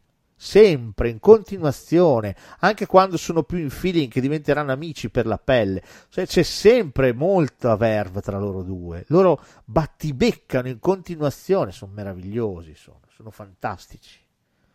Ah, è- questo è un grandissimo film. Tra l'altro, secondo me, non è, è vero che è un po' figlio dei suoi anni, però non è invecchiato assolutamente male. No, no, no, assolutamente. Infatti, non, non volevo dire questo, volevo dire che No, nell'89 no, sì, ha veramente spalancato un qualche cosa che, che era il film perfetto nel momento perfetto. No, certo, certo, no, no, non che volessi dire quello, per carità, era proprio una mia considerazione, cioè ce ne fossero veramente di, anche di commedie, perché adesso anche le commedie americane che fanno, cioè sono tutte forse troppo anonime, troppo mm, banali, a parte qualche esempio, ma hai due personaggi qua che vera- è una storia che veramente si ricorda, che- a cui veramente ti affezioni. Eh, ma infatti hai detto niente. Cioè, la differenza qua la fanno i personaggi, capito? sì, sì, sì. Cioè, i due personaggi con cui è molto facile riconoscersi, eh, riconoscersi in quello che sono e quello che pensano. Già solo il fatto che tutti e due abbiano questo assunto di fondo. Lui dice: è impossibile che un uomo e una donna siano amici. Sì, Uno dei due vuol sempre e comunque portare a letto l'altro. Lei dice: no, non è vero, non è possibile. Invece è così. certo. un uomo e una donna possono essere amici, ci mancherebbe altro. Stai dicendo una minchiata. E da qui nasce il loro primo contrasto, no? questi due atteggiamenti completamente diversi rispetto alla vita, rispetto all'altro sesso. La differenza rispetto alle commedie di oggi, ma direi anche degli ultimi anni, è che eh, un film come Harry ti presenta Sally non ha niente a che spartire con loro. Nel senso che quando si fa una commedia romantica oggi la si fa in due modi. O la facciamo buttata sulla me- sull'amore, quindi Sì. sdolcinata, eccetera, eccetera, o la facciamo politicamente scorretta a tutti i costi. È vero. Ok, Sì, sì, sono questi sono due, le, le due cose principali. Poi ci sono dei sottogeneri, tipo commedia romantica divertente, però è, è molto difficile farla bene. Infatti, delle eccellenze saltano fuori, però le contiamo veramente sulle punte di le dita. Non so, Notting Hill, Quattro matrimoni e un funerale, ok? Sì. Parliamo di questi film qua. Love Actually, parliamo di questi, parliamo. Oppure puoi fare una, una commedia romantica, non so, drammatica, invece che co- co- commedia puoi fare il dramma. E Certo. allora hai tutti i film col malato, io prima di te, tu dopo di lei, tutti in culo a lui. Sì, che spesso e volentieri sfociano nel patetico, però. Esatto. Però le due cose, i tu- i due macro generi sono amore, amore, amore. No, non è vero, ah, siamo scorretti a tutti i costi. Va bene? Queste sono le due cose. È. Harry di Sally ha questa cosa, non ne ha bisogno, non ne ha bisogno, racconta una storia a partire dai personaggi, ecco perché è così forte, perché i personaggi qui spaccano tutti e due, sono descritti in un modo esemplare, bravi loro a interpretarli, belli come sono scritti, quindi Sì. non hai bisogno di altro, quando hai due personaggi così forti e quello che gli gira intorno è altrettanto forte, c'è New York, c'è la musica, c'è Bruno Kirby, c'è la Fisher, c'è, c'è tutto, c'hai.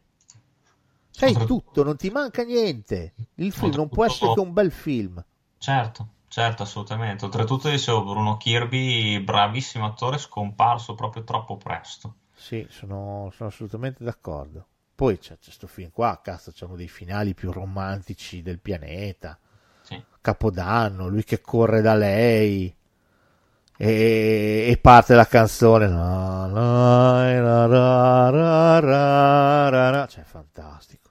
O tu pensa che addirittura io, Harry ti presento Sally, lo vidi poco dopo che uscì al cinema, cioè, quindi ero ancora un ragazzino. Ti puoi immaginare le commedie romantiche approcciate a un quattordicenne, un quindicenne. E invece mi piacque un botto da subito. No, questo è un bellissimo film. Qui non, non sbaglia niente. Qui Rob Reiner non sbaglia niente. Perché quando ti accorgi che vuoi passare il resto della tua vita con qualcuno, vuoi che il resto della tua vita cominci il più presto possibile. Sì, sì. Ma che cazzo di battuta è? Belli! Oh! Oh, io ti amo! Ah, tu mi completi! Ma vaffanculo. Senti sta battuta qua, che cazzo è? Senti che cazzo è sta battuta? Io Non le ha detto ti amo, le ha detto quando scopri di voler passare il resto della tua vita con qualcuno, vuoi che il resto della tua vita cominci il prima possibile. Oh, il resto sono chiacchiere. Basta, passiamo al prossimo film. Fantastico, fantastico. Come Vabbè. completi? Ah, che vaffanculo. No, Va bene. Poi non parlo di tutti i film nuovi che non, non so neanche le battute perché non mi rifiuto di ricordarmele. Prossimo film, 1972, qua c'è una bella rigetta del- degli spaghetti con le pulpette e la pumarola. Sto parlando di un Cioè? film di Francis Ford Coppola che si chiama Il Padrino. Ah, però, Limortic. Sì, sì, eh. Qui abbiamo Clemenza che spiega al buon Al Pacino come si fanno gli spaghetti col sugo e le polpette. Ah, il personaggio di Clemenza è qualcosa di... che mi è rimasto proprio nel cuore. Peccato che c'è solo nel primo, veramente. Cioè, c'è anche nel secondo, ma nel secondo non Ah, è, un altro non attore, sì. eh, non, non rende così bene. No, eh, Clemenza nel primo film, a parte che il cibo c'entra con Clemenza anche con i cannoli, la scena dei cannoli. Sì. Leave that car, take cannoli. No. Fantastico, lascia la macchina per il E poi. Clemenza riesce a essere, secondo me, eh, allo stesso tempo un personaggio divertente quanto terrificante. Sì, sì, sì, sì, sì, se vuoi sì. È pazzesco come personaggio. No, Clemenza è, è- è- è spa- è spaziale, Clemenza. Clemenza come, come tutti i personaggi che ha messo insieme il meraviglioso Francis Ford Coppola in questo film che io non mi stancherò mai di vedere perché anche passati tantissimi anni l'avrò già visto cento volte. Ogni volta che mi capita per sbaglio di beccarlo non c'è un cazzo da fare, me lo guardo. Non c'è niente da fare. Come si fa a stancarsi del padrino? È A parte che è la prima, la prima cosa che c'è, la prima frase del padrino, io amo l'America. esatto, è eh, la frase che inaugura tutti i nostri sigla. santi degenerando, perché è la prima cosa che c'è nella sigla. Anche se, eh, guarda, ti dico una cosa però sul padrino, sai che io continuo però a preferire la versione cinematografica, non so tu, piuttosto che la Director's Cut. Sì, sì, sì, se vuoi sì, comunque è una bella botta di due ore e mezza anche quella, eh, che- No, dico, però già la versione cinematografica secondo me di- dic- dice già tutto, non c'era bisogno secondo me di aggiungere tutte le scene, non lo cioè so, effettivamente io- forse la Director's Cut allunga un po' troppo il brodo. Probabilmente, non lo so, io non, non riesco a essere oggettivo col padrino, per me è un film talmente bello che ogni volta che lo vedo mi, mi uccide dentro, per la certo. sua perfezione, è pazzesco, è pazzesco, questo film qui è una roba eh, con eh, Coppola che combatte con la Universal, no con la Paramount scusa, perché vuole a tutti i costi Marlon Brando e porca troia se aveva ragione, Marlon Brando in questo film, ma che cos'è? Ma che cos'è Don Vito Corleone interpretato da Marlon Brando? E c'è in tre scene e mezzo. C'è in tre scene e mezzo.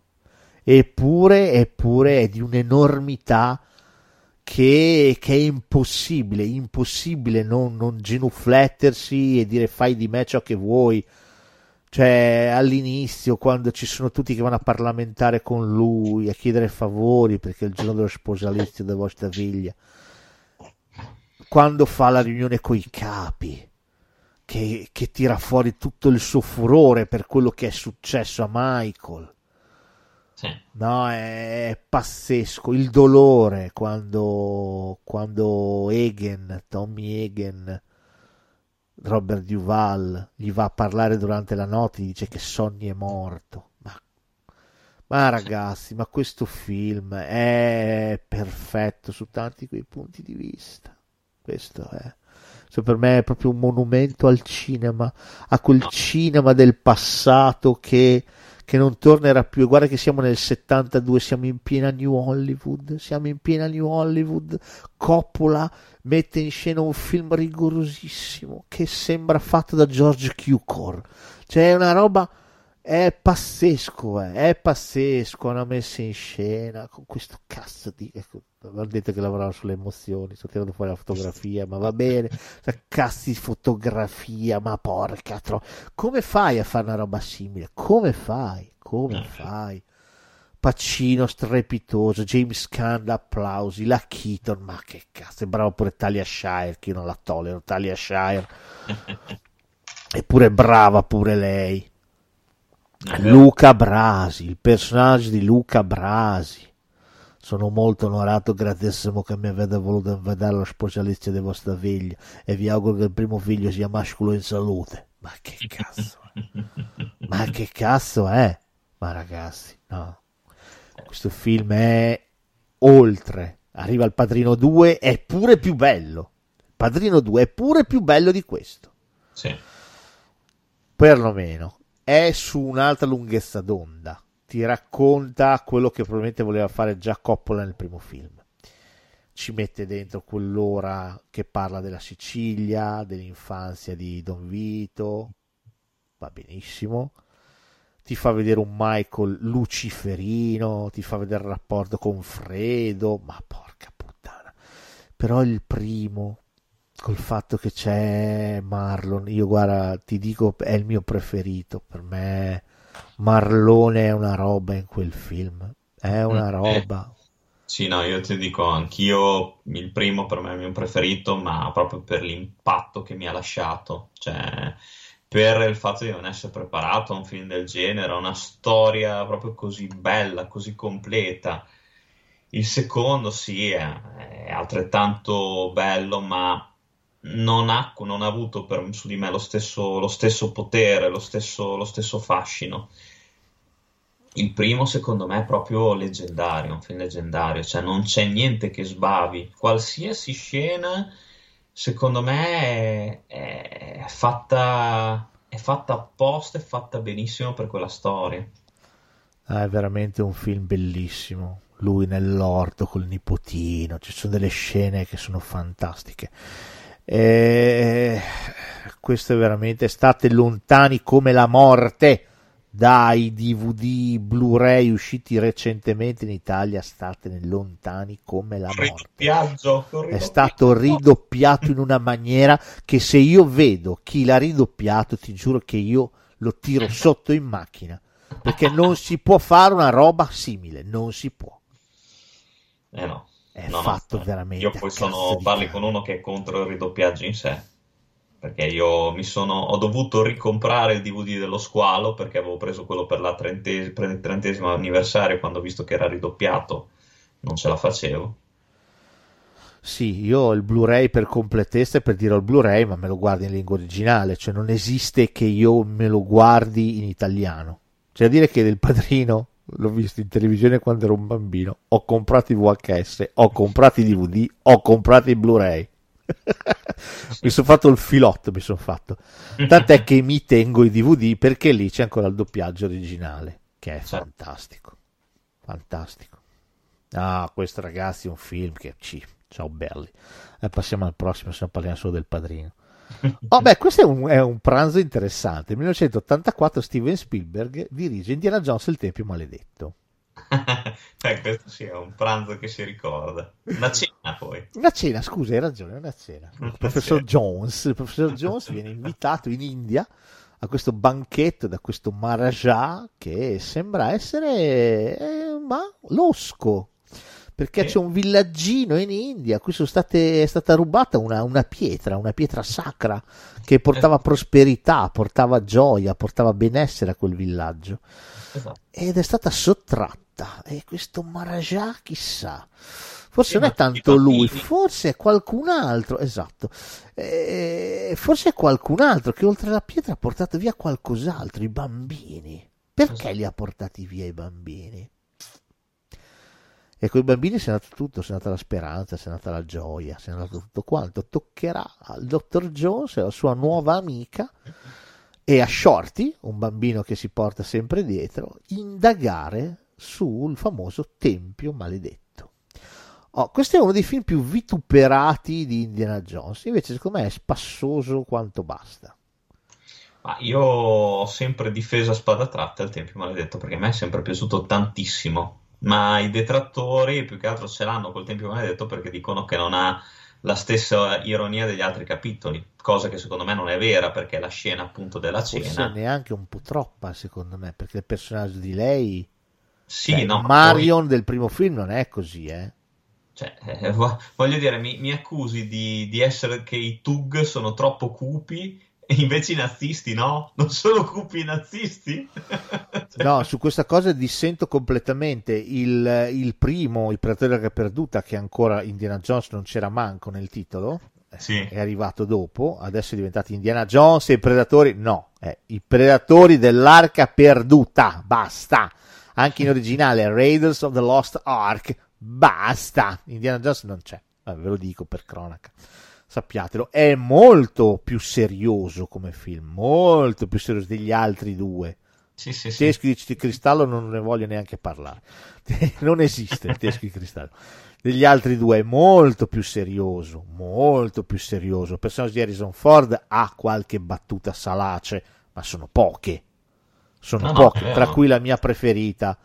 Non sono gli anni, sono i chilometri. Per me quella battuta lì è una cosa di una genialità oltre. Comunque, al di là di quello. Anche il semplice finale del- dei Predatori dell'Arca Perduta è molto più tetro rispetto a quello del Tempio è Maledetto. molto tetro, è molto splatter, è molto peso, ma la stessa atmosfera che c'è nel film non è da scampagnata.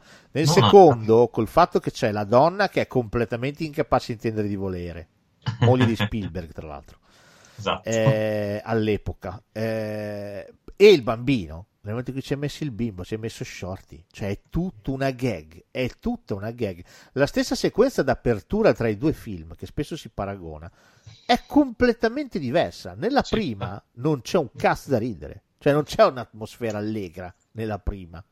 Assolutamente, gente trafitta, gente morta, l'idolo devi sostituire, arriva la palla, cioè A parte che comunque anche gli stessi Tug nel, nel Tempio Maledetto sono visti in chiave abbastanza caricaturale, secondo me. eh. Sì, il secondo è decisamente più rocambolesco, più divertente, più divertito. Guarda la scena iniziale, ti dicevo al club.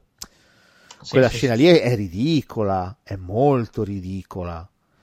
Eh, non solo, eh, c'è la scena che sembra le montagne russe col carriolotto del- della miniera. Sì, sì.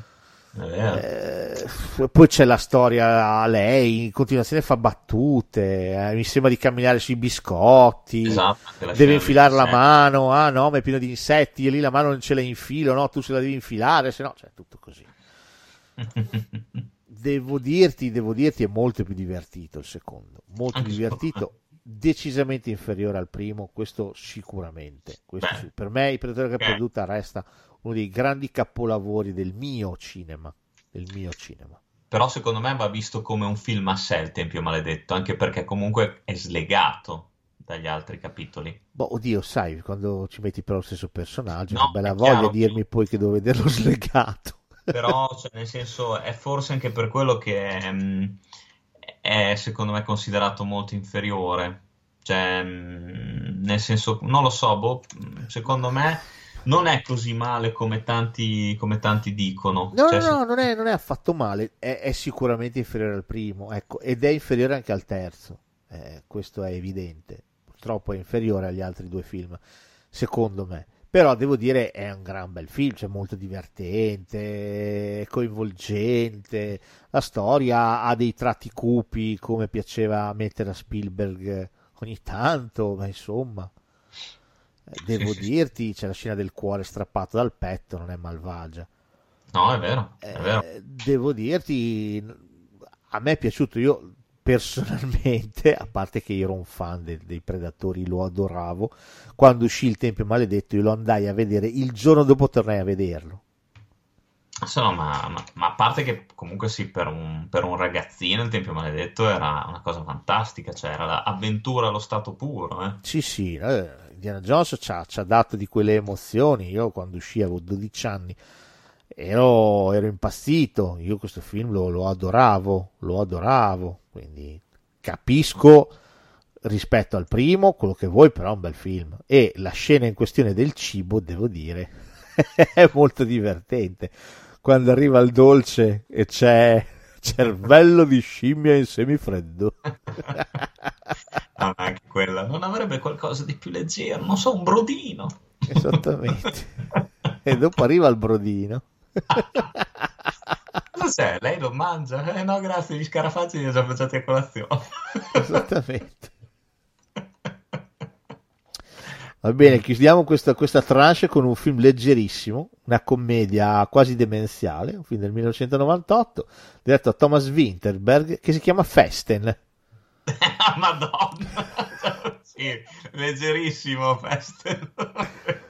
È una commedia esilarante proprio. Sì, sì, sì, pum pum pum proprio come sarà lockdown all'italiano, guarda. Più o meno. Allora, la prima cosa che dovete sapere di Festen è che è un film che aderisce al Dogma 95. Dogma 95 è una roba che si è inventato Lars von Trier e, e niente, l'ha buttata lì e ha detto chi vuole aderire lo faccia. Una specie di movimento cinematografico che imponeva a chi volesse aderirne, aderire eh, imponeva la realizzazione del, dei film eh, secondo una serie di regole stringenti e inoppugnabili. Luce naturale, non si poteva usare lampade, nulla, niente, luce naturale, camera a mano, i, eh, addirittura eh, gli abiti indossati dagli attori devono essere di proprietà degli attori, non ci devono essere costumisti, devono essere di proprietà degli attori stessi. Tant'è che Festen dichiara all'inizio che per questa cosa non ha aderito perché un abito è stato noleggiato per l'occasione perché non ce lo avevano. Uno degli attori non ce l'aveva, l'ha noleggiato per l'occasione. Ok. Eh, unità di tempo, di luogo, insomma, tutta una serie di, eh, di, di, di crismi che andavano rispettati. Winterberg aderisce alla grandissima al Dogma 95 di Lars e ci riconsiglia uno dei film più spietati che vi capiterà mai di vedere. Un vero e proprio colpo nello stomaco, è un pugno bello bello piazzato bene. Eh? Cioè, io quando c'è stata la prima, la prima dichiarazione, il primo brindisi, mi sono cadute le palle. cioè, Al secondo brindisi invece? Al secondo brindisi le ho raccolte e mi sono ricadute. Ah, ok. No, cioè è un, è un, film pazzesco, cioè non ti aspetti, di un cinismo, di una cattiveria. Cioè... Sì, eh, la storia è quella di una famiglia intera che in suoi, le, tutte, tutte, le sue varie ramificazioni si ritrova per festeggiare il patriarca che compie, non mi ricordo, 70 anni, 80 anni, non mi ricordo, è bello vecchio comunque. Quindi tutti si ritrovano a casa sua, in questa villa isolata, per festeggiarlo. Si ritrovano tutti quanti, le soliti convenevoli, le solite chiacchiere, arriva il momento della cena, tutti si siedono, a un certo punto il primogenito eh, si alza, fa tintinare il bicchiere e toccherà a lui fare il discorso ovviamente da gran cerimoniere quale, quale dovrebbe essere nei confronti del padre e non c'è nessun tipo di problema perché quello che dirà è che lui e sua sorella sono stati molestati fin da piccoli dal loro genitore così tanto amato. Esatto. Sguardi di pietra, facce di pietra, tutti quanti congelati, pensano a uno scherzo esatto. e quindi lasciano perdere. Peccato che dopo un po', C'è dopo che l'atmosfera un attimo si è rilassata, il nostro si rialza, rifà un altro brindisi, tira fuori una lettera che eh, non solo eh, accusa il genitore di quello che ha fatto a lui e a sua sorella, ma lo accusa di essere il responsabile del suicidio della sorella. Sì. Poi, ma eh, ma poi non c'è anche la. non accusa anche la mamma che non ha mai fatto. E la mamma di non aver mai fatto nulla, di saperlo, ma di non aver mai fatto nulla. No, giusto, giusto, mi ero dimenticato questo piacevole intermezzo. Esatto. La cosa interessante è come reagiscono tutti, che lo menano e lo buttano fuori di casa. E lo legano a un albero. E lo legano a un albero. Sì, Porca puttana. Cioè, di una cattiveria fotonica. Lui riesce a liberarsi, torna in casa, salta fuori una lettera della sorella Esatto. che va nella direzione di quello che ha detto il fratello, accusando apertamente il genitore e dicendo che è lui il responsabile del suo suicidio. Sì. A questo punto le cose un attimo cambiano, la famiglia si disgrega completamente, Ma per fortuna. si sfalda in tutto il suo essere e questa è la grandezza di Festen, un film che ti racconta eh, l'ipocrisia dell'istituzione familiare, di come alla fine non voglia dire un cazzo il fatto di essere parenti. Cioè, Effettivamente di, di fatto cosa ti lega? Il sangue? Il sangue che tipo di valore ha? Ha ancora valore? Oppure ha più senso guardare qualcos'altro? E Festen è questo, Festen è il crollo di un simulacro ritenuto incrollabile, intoccabile, no? Quello della famiglia, la famiglia, la sacra famiglia indissolubile. Festen là la fa esplodere dall'interno. Uno dei suoi membri sarà il responsabile del crollo di tutto il castello di carte. Devo dire, questo è un bellissimo film. questo, questo è un gran film, veramente un gran film. Questo, cioè, non so se si, si trova da qualche parte, non, non l'ho più visto da un sacco di tempo, però merita veramente questo qua, guardatelo perché è un grandissimo titolo. Sono assolutamente d'accordo, questo è un bellissimo, bellissimo film. E detto ciò, passiamo alla prossima tranche perché è tardi. Cioè, tardi. non riusciamo a finire tutti i titoli. Un paio li taglierò perché sennò ce Ci la siamo facciamo. fatti prendere un po' la mano, però Sì, ma è tutta colpa di chi? Non lo so. Di quel bastardo di Pulp Fiction? Non lo so di chi sia del colpa. ridoppiaggio del padrino. Ah, sicuramente, ma figurati, ma accidenti. Vabbè, passiamo al cucinare il cibo, perché va bene Ok. mangiare, però bisogna anche cucinare. Quindi citerei vagamente un film dell'87 diretto da Gabriel Axel che si chiama Il pranzo di Babette, tratto da un romanzo di, ehm, come si chiama? Di eh, Karen Blixen, quella che ha fatto La mia Africa. Sì, questo l'ho visto, ma non me lo ricordo tantissimo. Lascio parlare te. Ma guarda, non c'è molto da dire. Il pranzo di Babette è un film eh, molto molto bello sulla riconoscenza, su- sul sacrificio, sul prezzo delle cose che vale la pena pagare.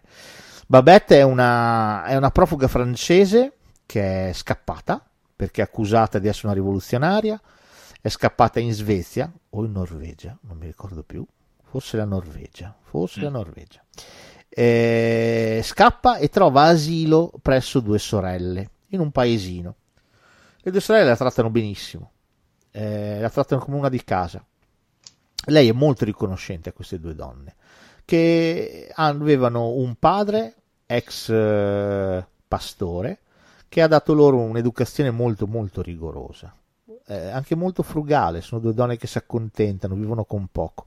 Esattamente poi come tutti gli abitanti del, del paesino nel quale Babette vive. Un bel giorno eh, Babette apprende che ha vinto un sacco di soldi.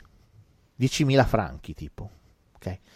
Eh, decide di usare quella somma per fare un pranzo, Mm. come dice, come recita il titolo, fare un banchetto, cucinare un banchetto usando materie prime costosissime di primissima qualità per offrire un, un- un pranzo in onore del loro genitore alle due sorelle che l'hanno così generosamente ospitata. Chiamerà, coinvolgerà anche per l'occasione altre persone del villaggio ci sarà un'unica persona che riuscirà ad accorgersi dell'effettivo costo, dell'effettivo valore di quello che Babette ha messo in scena. Mhm. Perché uno di loro, che è un comandante, mi sembra, è insomma un militare, un ex militare, si- sa il valore delle cose che loro stanno mangiando e si renderà conto che Babette per, gli sta veramente dicendo grazie con tutto quello che ha. Ok. Quindi è un bel film. Questo è un film molto delicato, molto carino.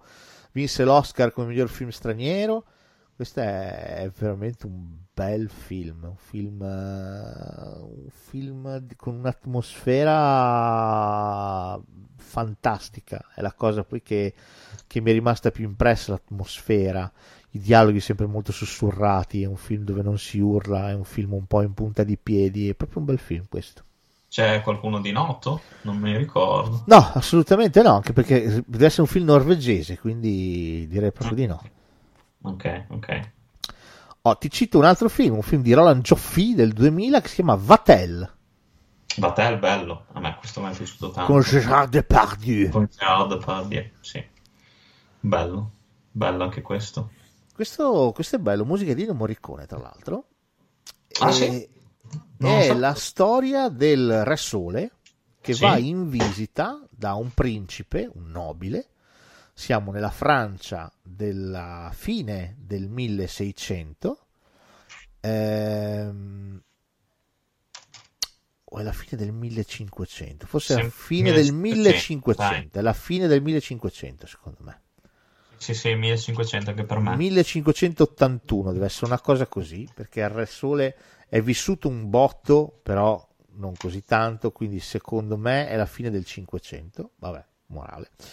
Eh, va a- da questo principe anche perché gli deve chiedere di eh, entrare in guerra al suo fianco e il principe ovviamente che eh, non ha un soldo deve cercare di fare buon viso e cattivo gioco con il re sperando che i cordoni della borsa del re si aprano e lui possa godere dei favori del re così facendo potrà pagare i suoi debitori il maestro di cerimonie di tutto questo chi è? È Gérard Depardieu, il Vatel del, del titolo del film, che ha imbandito qualche cosa di indimenticabile. Di indimenticabile. Proprio I così. pranzi che ha creato, la, la cena con i fuochi d'artificio, è pazzesca, eh, è pazzesca. Questo è un, è un bel film, questo, veramente bello. Poi c'è, c'è un gran cast, c'è, c'è Uma Thurman che fa la, la donna di cui si La innamora. cortigiana, sì, poi c'è Tim Roth. C'è anche Timothy Spall. C'è Timothy Spall, sì, sì, sì, sì. No, questo è, è un bellissimo film. Un bellissimo film intanto per arrivare a capire vagamente quello che porterà parecchi, parecchi anni dopo alla rivoluzione francese. Nel senso che non è che Luigi XVI un giorno si è svegliato e, e non c'erano più soldi in cassa. Aveva iniziato il Re Sole eh, a spendere e spandere. Ricordiamo che da lì in poi nasce dal Re Sole arriva la monarchia assoluta, cosa che prima non c'era. Invece in Francia arriva la Certo. monarchia assoluta e da lì il re può decidere di fare quel cazzo che gli pare, senza bisogno di interpellare gli stati generali, cosa che invece sarà costretto a fare il buon Luigi XVI quando, disperato, chiamerà a furor di popolo invocati, convocherà gli stati generali e quello darà l'inizio alla rivoluzione francese. Ma il buco di bilancio, diremo oggi, andava molto indietro nel tempo e quindi già il buon Re Sole eh, eh, era un personaggino che ciao belli e va detto che i vari Luigi sia il Re Sole che Luigi XV che Luigi XVI hanno provato a far di tutto per, eh, per rimpolpare le casse dello Stato ma non c'è stato niente da fare anche i più fior fior di economisti Vabbè, comunque, insomma, per dire già questa cosa è un po' interessante. Poi devo dire, il personaggio di Vattel per me è fantastico. Sì, no, questo è... Cioè, qua c'era Depardieu era ancora bravo, bravo, bravo. Era anche più magro. Sì. E quando si uccide è bellissimo. Cioè, il fatto che lui scriva Uma Thurman, vi diranno che mi sono ucciso per il fallimento del banchetto, perché non sta arrivando il pesce, no? sì. Ci sono le strade impraticabili e lui l'ultimo pranzo lo vuol fare tutto a base di pesce con queste sculture di ghiaccio pazzesche. E mm, il pesce poi in realtà arriverà e il banchetto sarà un successo comunque, però lui si toglie la vita. Ma è bello che lui dica: Io non mi sono ucciso per il fallimento, mi sono ucciso perché mi sono accorto di essere schiavo del mio lavoro. Sì, sì. Mi sono accorto che questa per me era una schiavitù che non mi faceva godere di nulla, in primis probabilmente di lei. No, questo è un gran film. Questo è un bel film. È da riscoprire, secondo me. Poi, poi parte tanta, tanta storia, storico, fatto veramente bene. Sì, Cioè, sì, no, è vero. C'è già una roba cioè a livello di costumi, ambientazione, scenografie, cioè già solo comunque le scene dei banchetti sono, sono allucinanti, cioè mentre lo guardi ti viene a dire ma la roba avanzata, ma dove cazzo la mettono? cioè, ti viene veramente, cioè, vedi questa opulenza allucinante, non giustificata da niente. Sì. Ed è allucinante perché lui, che c'è le quadrature della cucina, di quello che lui gestisce, è una roba da farti tremare. Dici, ma porca puttana, questo gestisce tutta sta roba qui, va bene.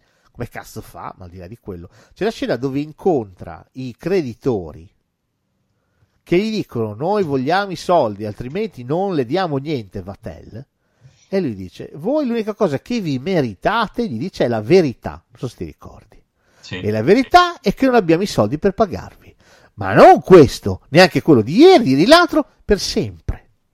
Non abbiamo un soldo, non abbiamo, non abbiamo più niente, ma avete un'unica possibilità. Farci credito e darci tutto quello che vi chiedo e di prima qualità.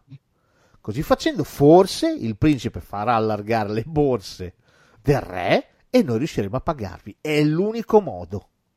Datemi tutto quello che vi chiedo. Ah, allucinante. Ah, è vero, è vero. Bene, altro film, 1996. Film diretto da Stanley Tucci e Campbell Scott in coppia e si chiama Big Night. Questo non l'ho visto, però me ne hanno parlato molto molto bene. Ah, questo è un film molto bello, non si trova da nessuna parte, quindi non so come tu possa fare a recuperarlo, però hai visto mai? hai visto mai? Eh, ho provato a cercare anche su YouTube, ma non c'è un cazzo, c'è un mini trailer, ma roba da, roba da ridere. Oh, la cosa, oh, sono andato a cercare su, se tu vai a cercare, una cosa che mi ha fatto incassare, se tu vai su internet e cerchi la febbre dell'oro, Sì? non ti esce il film di Chaplin, ti esce un cast di programma televisivo che si chiama La febbre dell'oro. Charlie Beh, Chaplin arriva un po' dopo, questa cosa mi ha fatto venire un gatto. Vabbè, detto questo. Oh, Big Night è un film molto carino. È la storia di due fratelli, Stanley Tucci e eh, Tony Shalhoub. E prendete Tony Shalhoub chi è? Sì, Tony Shalhoub è quello di Monk. È quello di Monk, bravissimo. Quello di Monk è quello che ha fatto un miliardo e mezzo di film. Cos'era Attacco al potere? Ha fatto Attacco al potere, ha fatto Man in Black, faceva quello che gli ricresceva la testa in Man in Sì, Black. sì, sì, Ok. sì, è vero. Ha fatto vero. un sacco di film. Eh, Tony Shalhoub è un attore fantastico, mi piace un sacco. Eh, loro due sono due fratelli, sono due fratelli abruzzesi di origine che vanno a tentare fortuna a New York aprendo un ristorante ovviamente italiano. Qual è il problema? Il problema è che eh, il, il fare intransigente dello chef, Tony Shalhoub, mal si concilia con la clientela tutta americana, la quale ordina il risotto, però vuole anche il pane. E lui si incazza, perché dice c'è già l'amido nel riso, perché vogliono il pane? È inconcepibile. Ok, Fantastico. va bene? Oppure eh, gli spaghetti lui li fa a modo suo, non li vuol fare all'americana, ok? C'è un Mhm. altro locale poco distante da loro che è gestito da Ian Holm, eh, altro locale italiano, il quale però è sempre pieno, ok? Invece da loro non ci va nessuno. Non ci va nessuno, non ci va nessuno e loro sono sull'orlo della bancarotta, del fallimento, non sanno come fare, ok? Ok. Sembrerebbe venirgli in aiuto proprio Ian Holm, il padrone dell'altro ristorante rivale.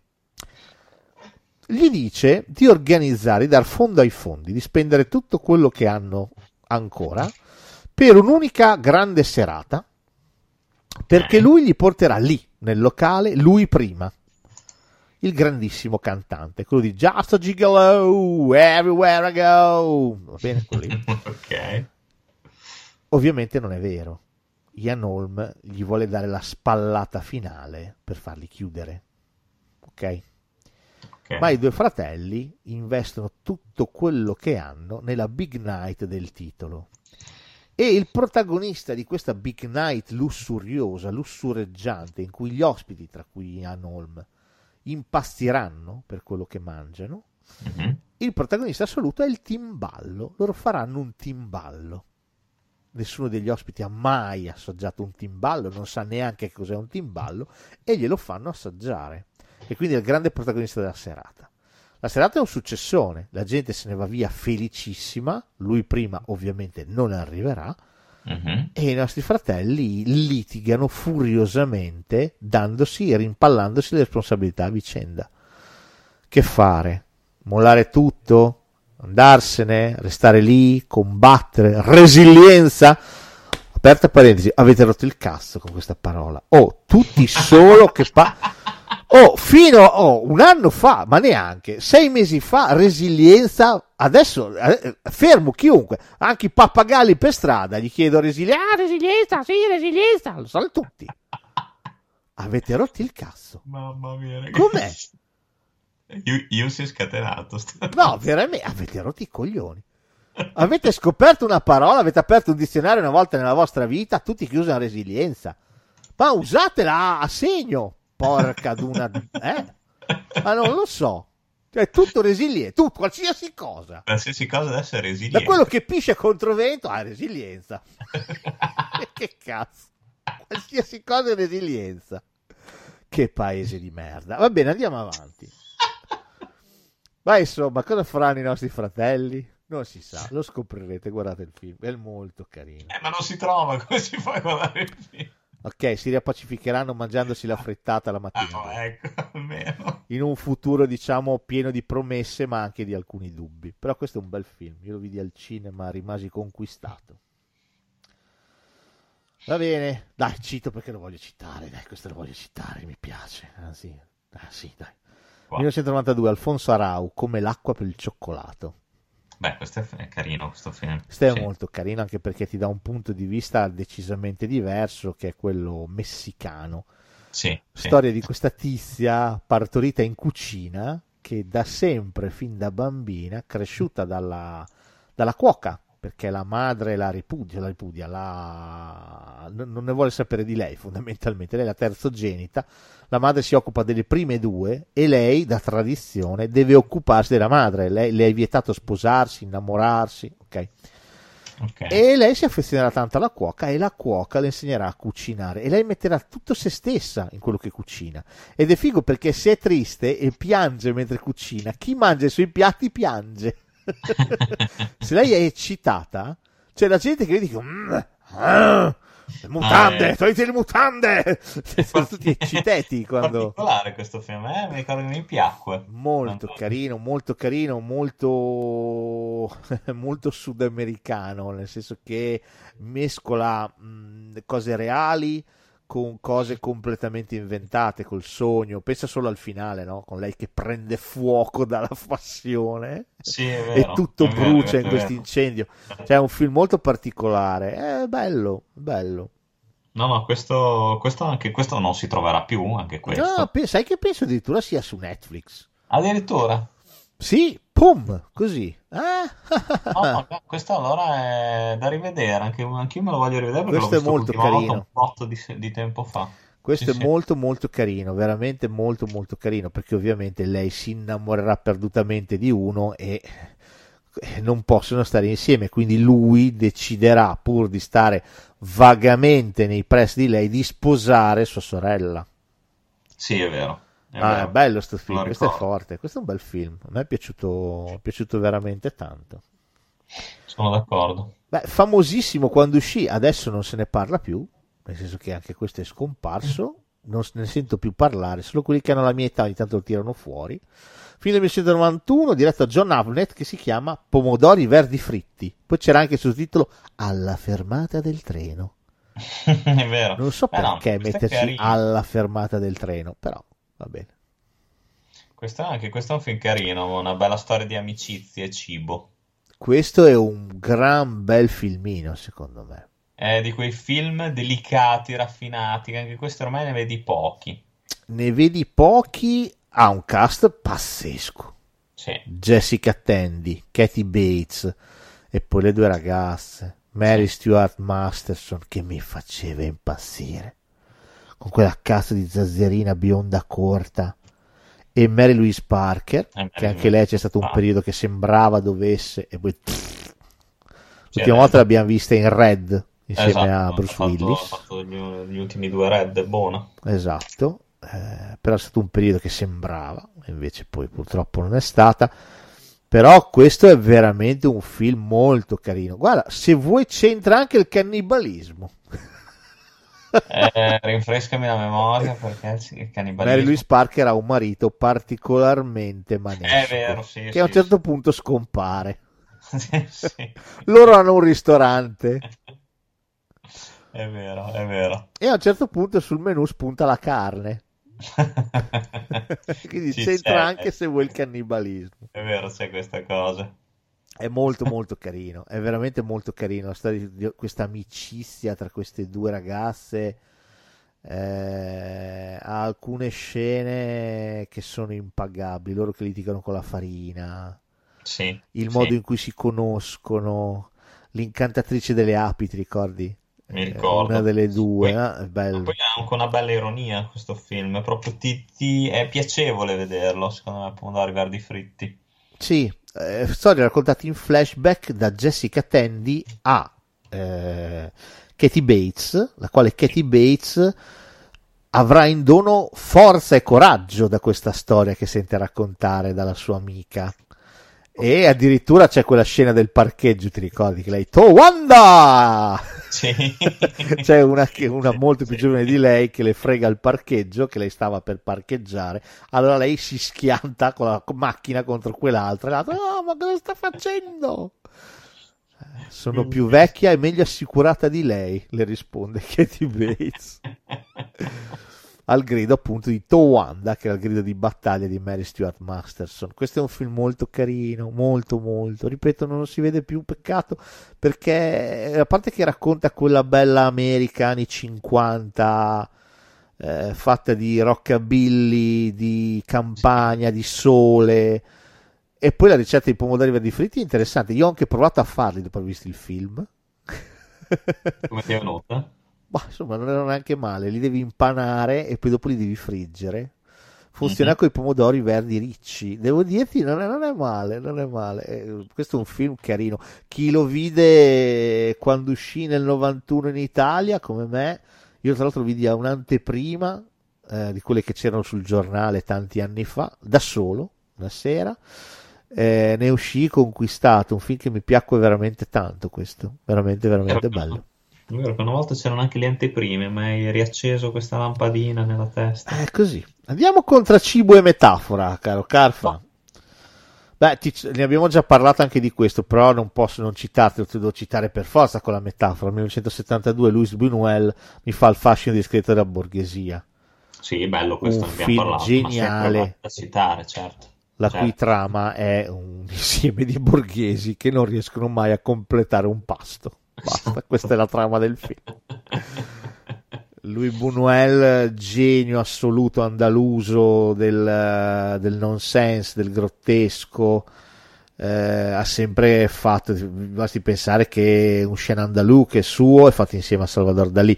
Eh, non stiamo parlando di un, un piccolo esponente del cinema, stiamo parlando veramente di un maestro, eh. I Certo. suoi film sono strepitosi. Cioè, L'Angelo Sterminatore è la storia di un gruppo di persone che non riescono ad abbandonare una festa, non riescono ad andarsene, sono sempre bloccati lì. Questa cosa dell'essere bloccati lì tornerà sempre nei suoi film, nell'essere bloccati come nel Fantasma della Libertà, si è bloccati in una specie di loop che a una storia te ne rimanda sempre a un'altra. Eh, devo dire, lui a me piace tanto e, e di nuovo non se ne parla e invece è un grandissimo maestro. I suoi film andrebbero veramente riscoperti, eh? Sì, questo è un grande veramente film, riscoperti. Questo film qui è strepitoso. Inizia con questi quattro borghesi, sei, non mi ricordo quanti sono, che camminano nella campagna assolata francese e finisce allo stesso modo. Quindi tu quello che succede non capisci se è frutto di un sogno, se il sogno invece sono loro che camminano. La, la cosa più allucinante è che veramente loro non riescono a finire un pasto, qualsiasi esso sia. Cioè loro si danno sempre appuntamento, ci vediamo per colazione, ah, sì, sì, ma non riescono mai a finire. Mai. Una volta è un sogno, una volta arriva l'esercito, una volta, una volta sono sempre in un sogno, ma in un teatro. E quindi tutto il cibo è finto. È allucinante, questo film è fantastico, è veramente fantastico. Eh, unisce veramente lo spirito più, più, più gaglioffo e goliarda di Buñuel con il grande cinema. Questa è una storia che ti prende fin da subito, rimani conquistato per forza. Veramente bello, sì. sì, sì, Abbiamo già parlato, quindi semplicemente lo cito, però questo è veramente un bellissimo film. Oh, 2004-2017, perché i film sono due, poi a 13 anni di distanza l'uno dall'altro. Entrambi diretti da Morgan Sparlock, che è un documentarista, e i film si chiamano Super Size Me e Super Size Me 2. È vero, sì. Molto, molto particolari, molto terrificanti, oserei dire, questi due film. Il primo è celeberrimo, perché anche in Italia fu un caso. La storia di Edward Sparlock, documentarista, che decide per un mese intero di nutrirsi a Big Mac. Basta. Nient'altro, solo Big Mac. E nel caso, in cui, esatto, nel caso in cui glielo propongano, deve accettare il king size, cioè il menù, quello grande, ok? Con coca grande, patate grandi, ok?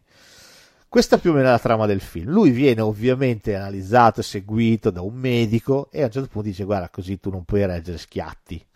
Scricchi, piantala sta qua. Diventando, cioè, sta diventando nervoso, impotente. Eh, il film è forte perché di nuovo è il racconto comunque di quell'America che che è l'America che non vediamo nei film, perché nei film vediamo le grandi città, le stragnocche, quelle che a Santa Barbara fanno footing, ok? Invece l'America è quella di Super Size Me, cioè è quella lì, un paese con un enorme problema di obesità. Eh, un problema tra l'altro di obesità che se pensate ha ribaltato completamente la concezione del mondo. Cioè adesso, oggi come oggi, i, i ricchi sono magri, i poveri sono grassi. Una volta era al contrario, i ricchi erano grassi, i poveri erano magri perché non avevano da mangiare. Adesso i poveri si nutrono di cibo economico a buon mercato, junk food, e quindi ingrassano. Il ricco che può permettersi il cibo buono, eh, sono sempre magrissimi, che possono fare pilates, possono fare... Ok, questo più o meno è, non voglio fare tutto un urban fashion, non, non, non voglio sentire così, dice, eh però io, io sono povero, eh, però sono magro. Sì, va bene, certo, c'è anche quello che c'è il metabolismo, che gli va bene, sto facendo un caso generale, va bene? Oh, non sentitevi colpiti sul vivo. Oh. Va bene, basta. Il 2, se è possibile, è ancora più geniale dell'1, perché Sì, c'è lui beh. che apre una catena di fast food. Sì, per capire se effettivamente c'è stato questo miglioramento che si dice all'inizio, che i fast food sono meglio. E lui lo, lo- questo lo trovate su Amazon Prime il 2. Eh? Questo è bello, veramente bello, Il questo due è molto, molto più intelligente. Che è quando vai a scoprire, perché lui decide di creare dei panini al pollo, Sì, solo pollo, e vai a entrare nelle norme che vanno a regolamentare tutto quello che andrebbe regolamentato, cioè il fatto di poter dire che un pollo è ruspante oppure no. Ruspante, basta che loro stanno in un hangar chiusi, gli lasci una fessurina, una micro rete di 50 cm quadrati, basta. Loro il fatto che possono affacciarsi di tanto lì fuori fa eh, la definizione ruspante. Sono già definiti ruspanti quei polli lì. È allucinante. eh. E lui va a svellere norma dopo norma, dandogli da mangiare un pollo buonissimo, però come modificato, addirittura l'impronta della griglia gliela fanno, ti ricordi? Sì, sì, sì, sì. Gliela No, è- disegnano, cioè è, allucinante. spaventoso, è spaventoso È spaventoso, fa veramente venire la pelle d'oca sto Sì. film. eh. Se il primo ti faceva venire i brividi, il secondo è peggio, è veramente molto molto peggio. Perché ti rendi conto proprio della presa per il culo totale di, co- di quello che tu mangi. Sì, sì, sì, no, è allucinante, allucinante. Va bene, prossimo, ah, ripeto, lo trovate su Amazon Prime, questo è veramente bello, eh. Eh, cito vagamente, di questo ne abbiamo già parlato di nuovo, però di nuovo il cibo. Terry Jones 1983, il senso della vita e il signor Creosoto. Cre- Questo credo che ne abbiamo parlato in quante puntate. Ma il signor Creosoto, ma porca paletta, ma che bello è il signor Creosoto. Mamma mia. Che va a mangiare nel ristorante e la prima cosa che fa ordina e poi sbocca. Esatto, Eh, con il secchio. aggetto. È un, è un secchio per monsieur. Ma come? Con John Cleese. Inappuntabile, no? Un secchio per monsieur. Fantastico. E forse un paio di pantaloni per moi. Ma che bello. Cioè, è geniale, è geniale, è geniale, geniale. Poi comunque qua il cibo c'entra tanto perché c'è anche la scena del tristo mietitore che va a trovare Sì, è i borghesi inglesi che hanno mangiato la mousse Esatto. avvelenata, andata male e muoiono di intossicazione alimentare. Oppure quell'altra cosa genialissima che ci sono il marito e moglie sposati ormai da anta, anni, che vanno a mangiare fuori e gli forniscono i cartoncini con gli elementi di cons- conversazione e suggerimenti, ti ricordi? Madonna, sì, ma... Allucina- è allucinante i Monty Python sono avanti ma cioè sono avanti adesso sono, quello lì è un film avanti adesso è dell'83 Ma pensa a te. Cioè, è pazzesco. tra l'altro nella scena del signor Creosoto dopo che è esploso per la mentina ma è solo una piccola Eh. montina Per la- via. e dopo esplode per dire che è pazzesca quella scena. Dopo c'è il cameriere, ti ricordi? Dice: Ah, ma state cercando il senso della vita, venite con me, venite con me. Ti fa tutta la città a piedi, ti ricordi? Allucinante, è un film di una bellezza questo, pieno zeppo di, di spunti, di, di intelligenza, questo veramente è veramente tanta Anche bella roba. Sì, sì, sì, è un must. Non per tutti, ma è un must. Sì, sì, bisogna approcciarsi con cautela a questo film, nel senso che o ti conquista e impazzisci, monnezza, o esatto. altrimenti ti, ti- ti tiene lontano, eh. Sì, Però, sì, insomma, il signor Creosoto è tanta roba. Il signor Creosoto, che arriva la donna delle pulizie a raccogliere il vomito, e È vero. bleh, le vomita addosso, non c'è più bisogno del secchio, com'è quella scena lì? Sì, sì, È sì. allucinante, eh. Questo vomito a spruzzo. È fantastico. E che fa l'ordinazione, che chiede tutto, tutto- Oggi ne consumerò solo sei casse. Servite le stesse mode, messie? Si metta tutto in un secchio. Una roba. C'è proprio lo sfacelo, no? Il nulla, il non ti è rimasto niente, proprio allucinante, allucinante sto film. Va bene, Eh. chiudiamo con gli ultimi due titoli, I cibi che divorano te. Ok. Vabbè, dai, per ridere, perché no? Beh, il primo è un film del 73 di Woody Allen che si chiama Il Dormiglione. Anche questo l'ho visto, molto bello. Però no, aspetta, non mi ricordo la scena del cibo. C'è una scena dove c'è un soufflé che praticamente lo attacca e lui con la scopa cerca di tenerlo a bada. Cioè, me la ricordo questa scena qua. Il Dormiglione è uno dei Cioè, film il più... è quello del dittatore, no? Del- No, del- quello è il del- dittatore dello Stato Libero di Bananas. No, ma eh, non è quello ambientato nel futuro. Ah, sì, certo, sì, sì, sì, sì, c'è il dittatore anche qua, no, pensavo dicessi il Eh. dittatore... del- Sì, sì, sì, Che alla sì. fine eh, tira ruba nel naso.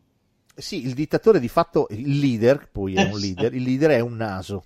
Sì, sì, sì, sì. La storia qual è? Quella di un, di un clarinettista, che è Woody Allen, che era andato ad operarsi a, cos'era, a, a togliersi le tonsille, ma l'ha cagato, un'appendicite, non mi ricordo. Morale, per sbaglio lo ibernano e rimane ibernato non so quanti anni, 300 anni. Viene svegliato nel futuro e poveretto si deve trovare a fare i conti con questa cosa, con un futuro completamente assettico, eh, dove c'è questo leader Massimo che parla alla popolazione, detta legge, ma di fatto è un naso, che finirà sotto lo schiacciasassi alla fine. Sì, sì. e, e lui si troverà anche dentro a questa, questa sorta di piano per cercare proprio di, di andare a sovvertire l'ordine costi- precostituito.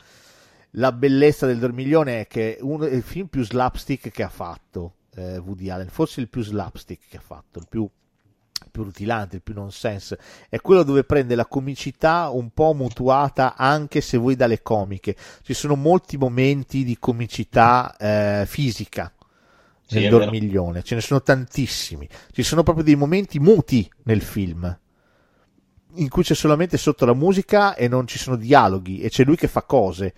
Quindi è un film eh, molto interessante per il panorama di Woody Allen. Se siamo abituati a conoscere il Woody Allen o di, di eh, Match Point o se volete quello più intimo di Io di Manhattan, i primi film sono tutta un'altra roba. Lui va da un'altra parte completamente. Eh completamente tra Prendi soldi e scappa, questo, il dittatore dello Stato di Liber Bananas, eh, Amore e guerra e se vuoi anche tutto quello che avreste voluto sapere sul sesso, non avete mai osato chiedere.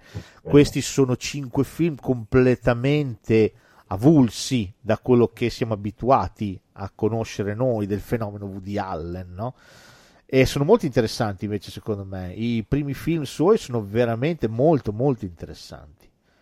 Poi ovviamente come tutti gli autori, gli autori lui si è evoluto, ha iniziato a fare altro, però sono molto belli. Questo qui per me è fantastico, c'è la scena dove lui combatte col soufflé perché lui si finge un androide a un certo punto. Sì, esatto.